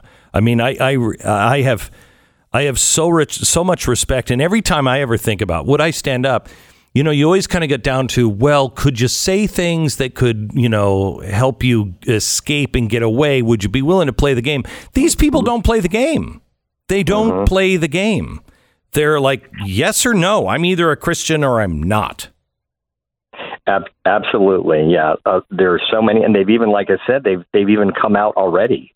So they didn't even choose to stay hidden. Some of them have uh, converted, and then even on their ID cards, you know, it shows uh, what's going on. And so that that kind of courage is something, and and it's frustrating because there are people in that ring around the human uh, around the the base that have to get through, or they're going to be assassinated and there's the talk from the administration, uh, and then there's the actuality of what's going on on the ground. Very, very few people are getting through, and uh, to my knowledge, none of the, our friends have gotten through. Uh, well, anything that we can do to help your organization, um, you know, I've I just signed for a bridge loan yesterday for 20 737s and A320s. Uh, and as as we get them rolling, uh, any Christians that can get into the airport, uh, we will we will take them in. Um, if you if, if please let's just team up uh, off air um, because anything we can do, we will. Well, first of all, you just solved a mystery because I was just I just got off the phone with our contacts inside, and we were aware of these planes that are available. And we were like, now who did this? We were we were speculating who did it. So you just provided the answer. And Yeah. I so appreciate that. You're Yeah. amazing. Yeah, it's our audience that has done it. I mean, we've absolutely. uh, last week I went on the air and said we need money. We are just about to break thirty million dollars. Uh, and so we have the money. We have, you know, we're just, we really need prayers because uh, the State Department is standing in our way. Otherwise, we'd be lifting off all the time. Um, yeah, no, that's the deal. I mean, there, and just for your listeners, it's like, uh, look, I'm on the outside. We have no connection. This is the first time we've ever spoken, and I'm just got off the phone, and it's like the planes are out there waiting. We don't know who's provided them, um, and yet the problem is getting them through the gate. And it's and it's honestly it's beyond the Christians. I feel for all these people. I do too. They all have you know they have a target on their back. And on the one hand, you'd say you understand the position of the military. They don't want to get embarrassed. They don't want a suicide bomber. But look, we've been handling this type of situation for a long time in Iraq. I think they've learned something. And you'd think if they could just get them onto the base and sort them, if they have to throw some of the fish back, so be it, if they're scammers or whatever. But get these people out of that ring around the airport. And by the way, Glenn, they have no food, no water, uh, no medicine, and their phone chargers, their only link to their survival, to any hope they have, they don't even have phone chargers. So, So if anything, if they could just get that out into that area, We- we uh, have- get these people. Yeah, We we put a plane up in the sky yesterday. It was about this time that it was being loaded, um, and they had been on the tarmac for days. Uh, and as we were loading them onto the plane, uh, our guy said we have to call for medical aid uh, when we land because everyone on this plane is dehydrated. We need IVs. Well, those people sat on the tarmac waiting for the State Department for six additional hours before they were allowed to take off. yeah. And and we we are friends. We work with the State Department. We're big fans, but this has got to change. It's a disaster, um, and something has got to break free. It's like let's just put humanity first and get bureaucracy out of the way, and let's move fast and save lives. But I can't tell you how much I appreciate what you guys are doing, and uh, based on your initiative and drive and, and your heart. So Well, we- amazing. We'll uh, we'll help you any way we can. I'm gonna um, uh, I'm gonna have one of our producers put you in touch with the Nazarene Fund, and if there's any way we can help you, um, we will. We will. Thank you, thank you, sir. You bet. So appreciate. it. You bet. Bye bye. Uh, you know, there. It's an amazing thing how we uh, we all can just come together and just put our differences aside. And the nice thing about it is, no one that I know of gives a flying crap who gets the credit. Nobody cares. And everybody that I know of, I mean, we know that there is a possibility that uh, some of our people who are out trying to rescue people and bring them in, we know there's a possibility that they may be killed or the people they're shepherding could be killed. And that would be really bad. We're a group of people, and and uh, I would put Jeff in this same category. He just kind of said pr- pretty much the same thing we don't we're not looking for anything let's just put humanity first we don't care who gets the credit and we'll take the blame i'm fully aware my wife said to me this weekend she said glenn this is so dangerous what happens if blah blah blah and i said honey they're going to they're going to find some way to make us into evil bad guys anyway what difference does it make we know they're going to say things. Do you know? I read a story last night. Glenn Beck says he raised X number of dollars. I I say that? Well, you did say it. Technically, it is an accurate headline. You Yeah. have said it. Yeah. Isn't it interesting? Because that's not the headline I would uh, write. What they're they're implying that we didn't raise that money. They're implying that somehow or another this is just a I guess what a made up fantasy land. Definitely, I would say they left it open for interpretation. Interpretation. You could take yes. it that way. Yes, you could. You could. I'm just. I saw that same headline and I thought to myself, at least they wrote something about it. Yes. You know, I. I, I will tell you that was my first thought as well. Wow, they're writing something about it. What have we seen? Seriously, I mean, I, I saw the Independent story who wrote, who mentioned it when we were at twenty million dollars.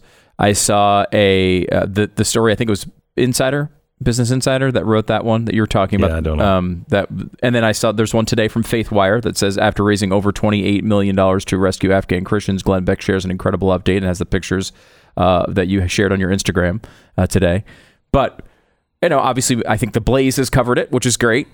Outside of that, That's it. it's about That's it. it. That's which is it. amazing. I'm waiting for the Glenn Beck uh, attack. Oh, it's coming. uh, articles that are coming. Oh, coming. it's coming. It's coming. They But- will smear Glenn Beck just bought a $25 million house in Malibu. They will come up with something. And I can Wait, you tell did? you. Can I come visit?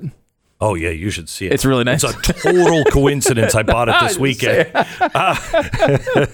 Uh, uh, and I bought I, I bought 12 and a half Bugattis. Really? Was, yeah. You bought a ha- how did you buy a half Bugatti? Uh, it's uh, difficult. Okay, it's sure. difficult, but uh, they'll Timeshare? do it. Was it a know. timeshare or did you no, cut it in no, half? they'll just they'll cut it in half. Look, if you buy twelve, they'll send you a half Bugatti if you'd like to pay for it. Sort of So- customer service Any- we need.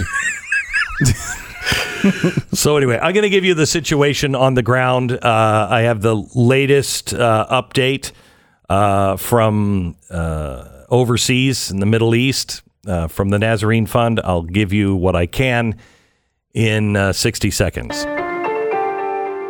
If you think that big companies you do business with can't have data breaches because they're big companies, they must have amazing security, right?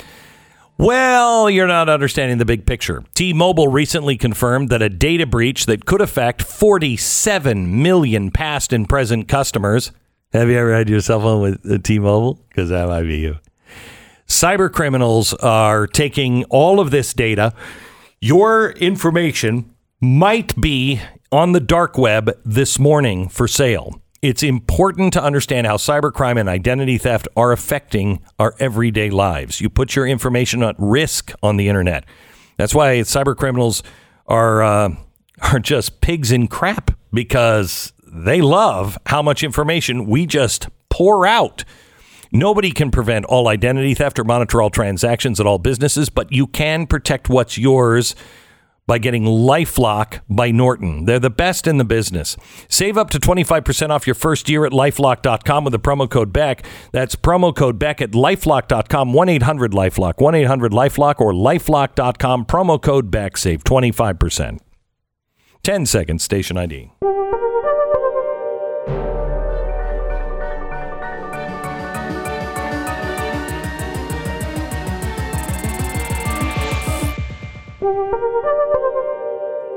Uh, all right. Uh, the latest I have on the fundraising uh, came in about an hour ago, uh, and that is twenty-eight million six hundred and fifty-eight thousand dollars, and uh, and you know some change.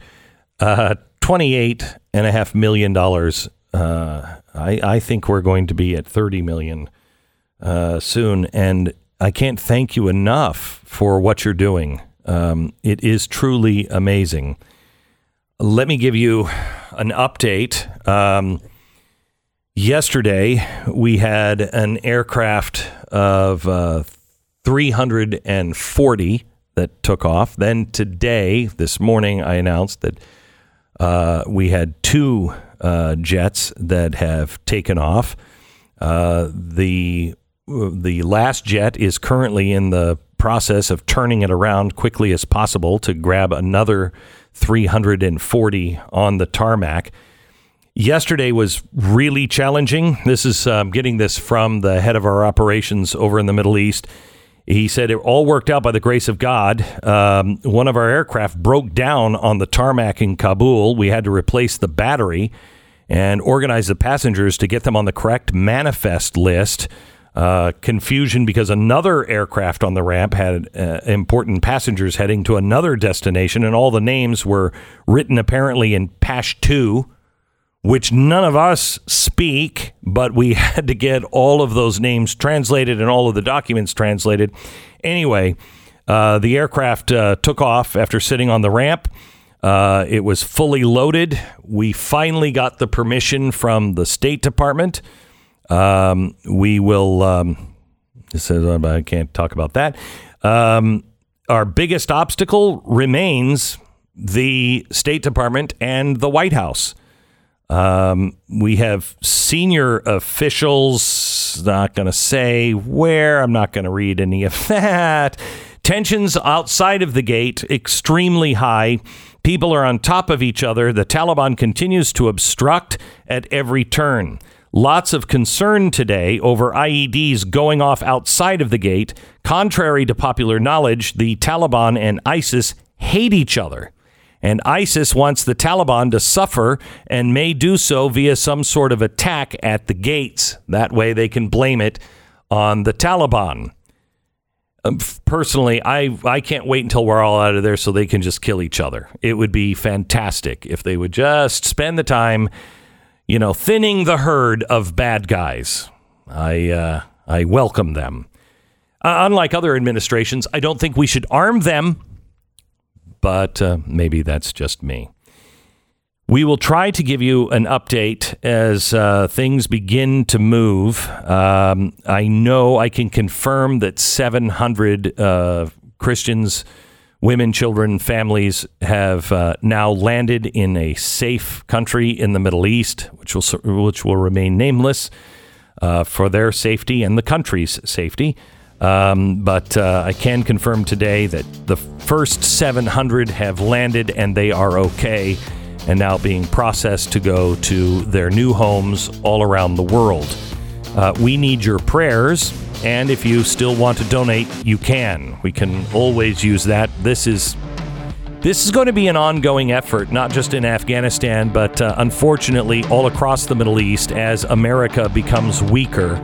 You can donate at thenazarenefund.org or mercury1.org. This is the Glenn Beck Program.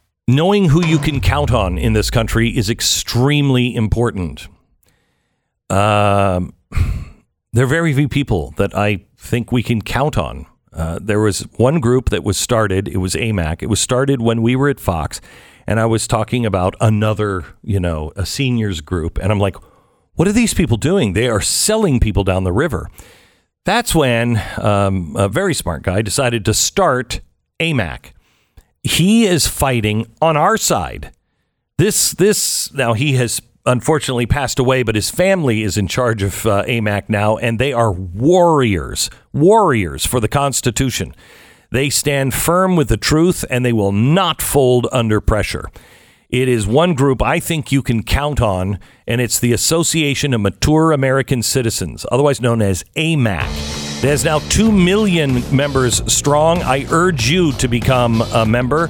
They stand for advocacy, benefits, and information that you can trust America needs you. America needs AMAC. AMAC.us slash Beck. Join now. AMAC.us slash Beck.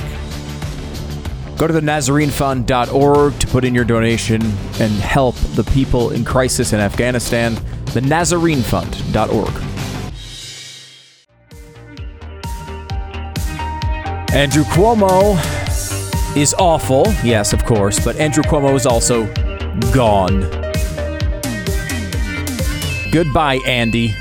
Andrew Cuomo is officially out of office. The long New York based nightmare is over. He wrote today, said, I, I hereby tender my resignation for the office of governor of the state of New York. This resignation will be effective uh, at midnight, which is already passed this past day, midnight, August 24th, 2021. It has been my pleasure to serve with you both. Oh, it really has been our pleasure, hasn't it? Watching Andrew Cuomo flail through the past, God, how long has it been? 10 years of being governor. He wanted another term. He wanted to outdo his father. That was his big goal to get to his fourth term as governor of New York. He did not succeed. In fact, he didn't even equal his father, who actually lasted his full three terms. Now, Andrew Cuomo, of course, has made news as he's gone out of office, as he typically does. Cuomo, who had been staying with his uh, sisters uh, in Westchester County, recently had asked staff members in the executive mansion if anyone would like to keep his dog, Captain, who has remained at the state owned residence after the governor moved out last week. Now, typically, when you move out of your home, you bring the dog with you. I mean, I think that's the normal way of doing things. And if you're going to go live with your sister, then maybe you bring your dog with you. Maybe your sister takes care of it, but apparently they, he left it at the mansion. Now, this is coming from two state police police sources through the uh, Albany Times Union. They said that the governor had asked mansion staff members if anyone would be interested in caring for the dog. Apparently, he had nipped a few people over the years and was a little bit of a problem. Of course, obviously, Cuomo denied this because that's what Cuomo does. When anyone criticizes him about anything, he just denies it and acts as if you're crazy for asking. He has denied it, and through initially a spokesperson, a person who is all over the report about how he abused women, he came out and said, Oh, come on, this is a lie. You can't possibly think this is true. And finally, Andrew Cuomo tweeted about his dog, saying, Some people just can't get the facts straight. Yes, I was downstate monitoring storm response for a few days, but Captain and I are a man and his dog. He is part of our family, and that's the way it will always be. And he tweeted a great photo, and, and it kind of warmed your heart a little bit. It's Andrew Cuomo petting his dog with his loving daughters, looking along. I mean, it's it's a beautiful photo, and it almost looks like a professional photo. Really, it really is a nice picture. Uh, it does kind of look like a professional photo. I think it. Oh, that's because it was. It was from People magazine from 2020, so it was not a current photo at all. Once again, Andrew Cuomo, in another moment of this one a minor crisis, lies yet again because that's what he does. That's who he is. That's why he's gone because he lies all the time. That's who Andrew Cuomo is. Andrew Cuomo lies. That's what he does all of the time. All of the things he says, every time he says them, are lies. He cannot physically say something that is true. It is not within his skill set. Of course, obviously, uh, he is still under investigation. Now, they, they, they've thrown out the impeachment part of the proceedings because, as you all understand, Democrats think it's crazy to impeach a politician after they've left office. That would be insane. Never have they ever recommended impeaching a, a politician after they have left office. Can you imagine such a crazy thing supported by Democrats? I know I can't. But that was legitimately their excuse. Oh, come on, it's a moot point. The guy's leaving office. Do you remember the last year? Do we not recall what happened in January, as President Trump was about to leave office, what you recommended happen after he left office? Do you remember all of this? Does this not ring a bell at all? Doesn't matter.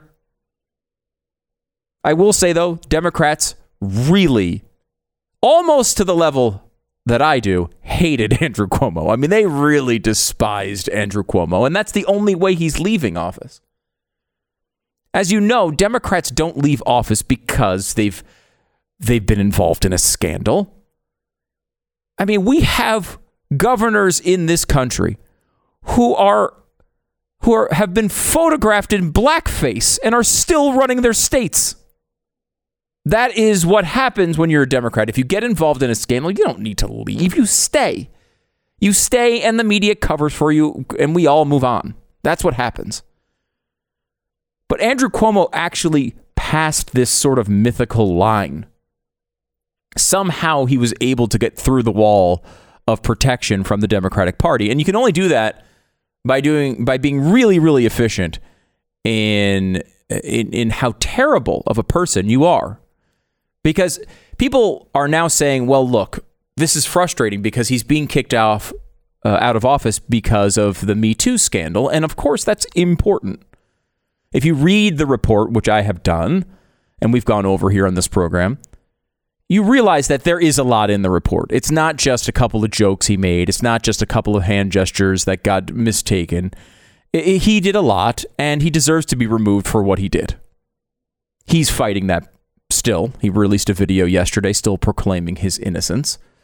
There are a lot of accusations against him, and he, of course, deserves due process, barely, but he deserves due process.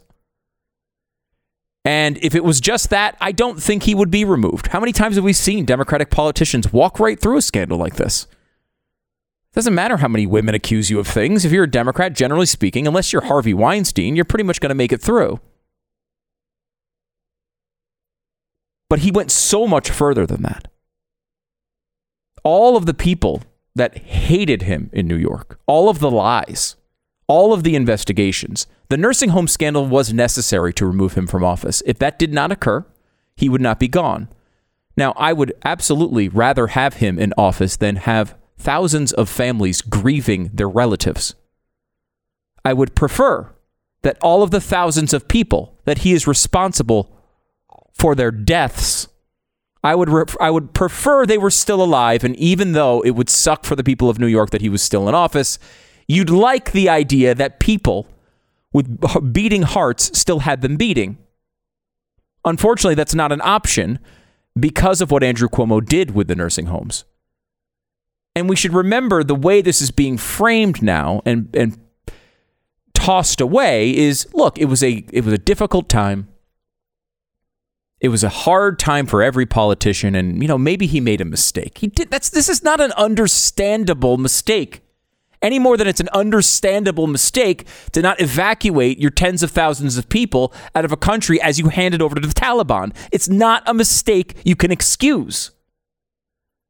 He put known infected patients with a pandemic virus in the same rooms with the most vulnerable people. He knowingly imported and guaranteed the import of COVID 19 into nursing homes. This is not an understandable oopsie.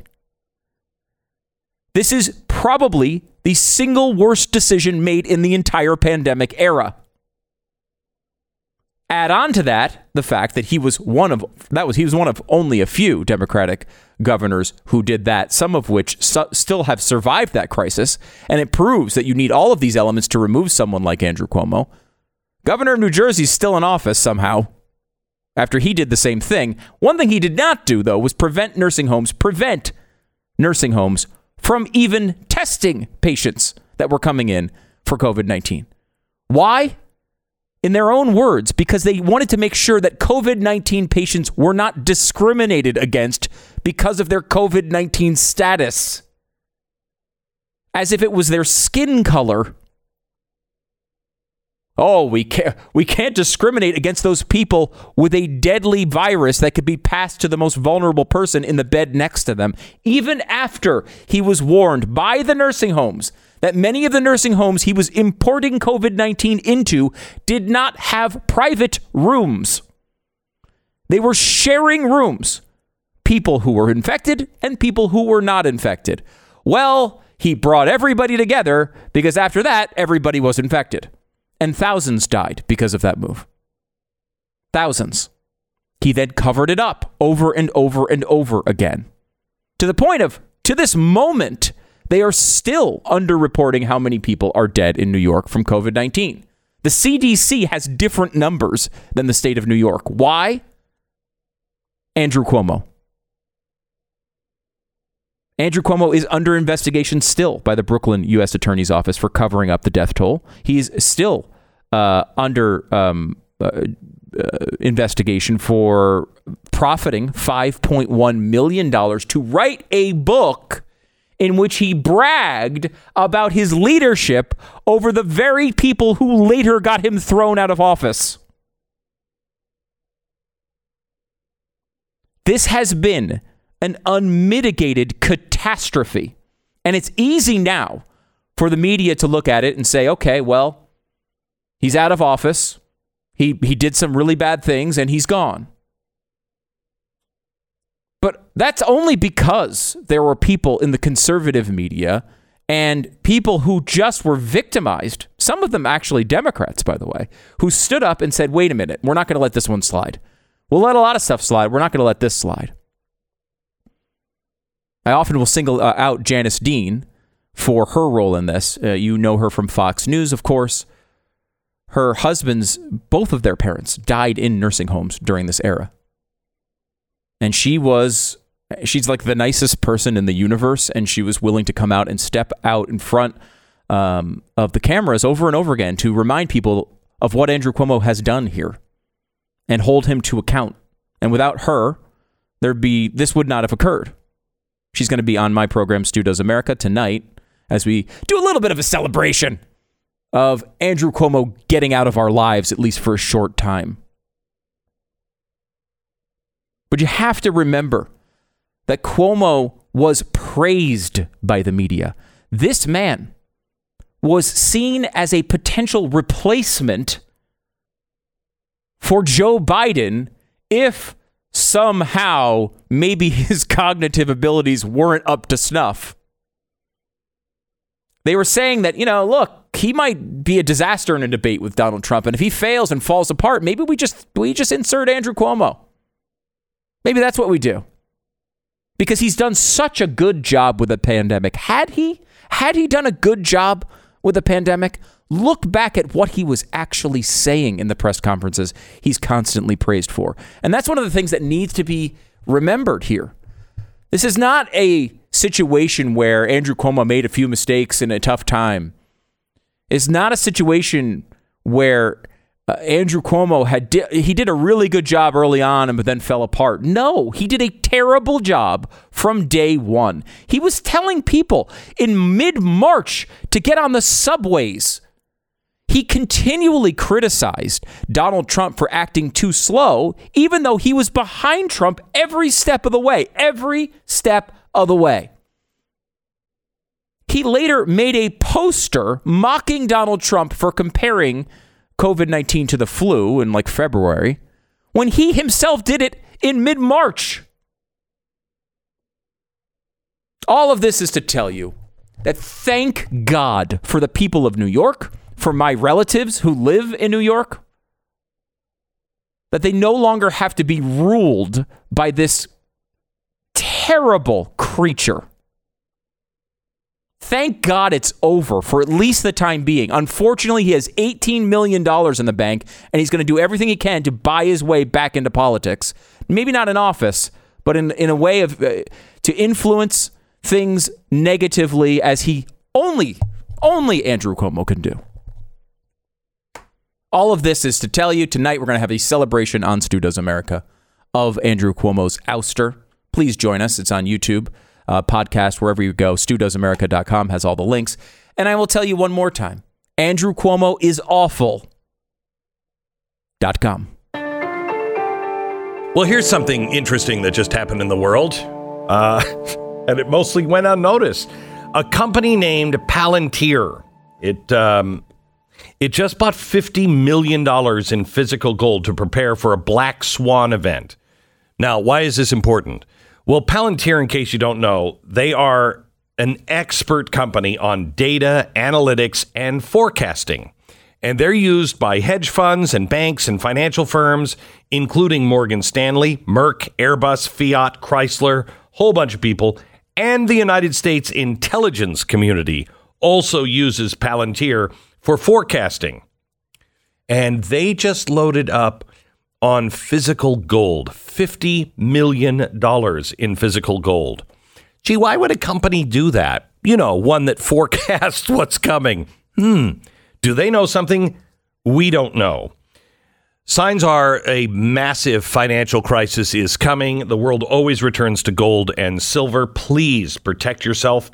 Goldline has extended their free silver bar offer while supplies last through the end of this week. With any and all qualifying orders, you're going to receive that bar at no cost. So call them right now. 866 Goldline. That's 866 Goldline or go to goldline.com. The Glenn Beck Program. Anyone who will not convert to the Taliban version of Islam is now under threat of their lives being taken from them. uh, in Afghanistan. We know of thousands of vetted Christians that are we're trying to get out of Afghanistan and move to third-party nations who will accept them and remove them from danger. You're helping with that. This is happening as we speak. You've donated over $28 million. We have major updates for you on tomorrow's program. The one thing you can do now, you can continue to fund uh, the Nazarene Fund at thenazarenefund.org, of course, but your prayers will be greatly appreciated. We'll give you the updates tomorrow. This is the Glenn Beck Program.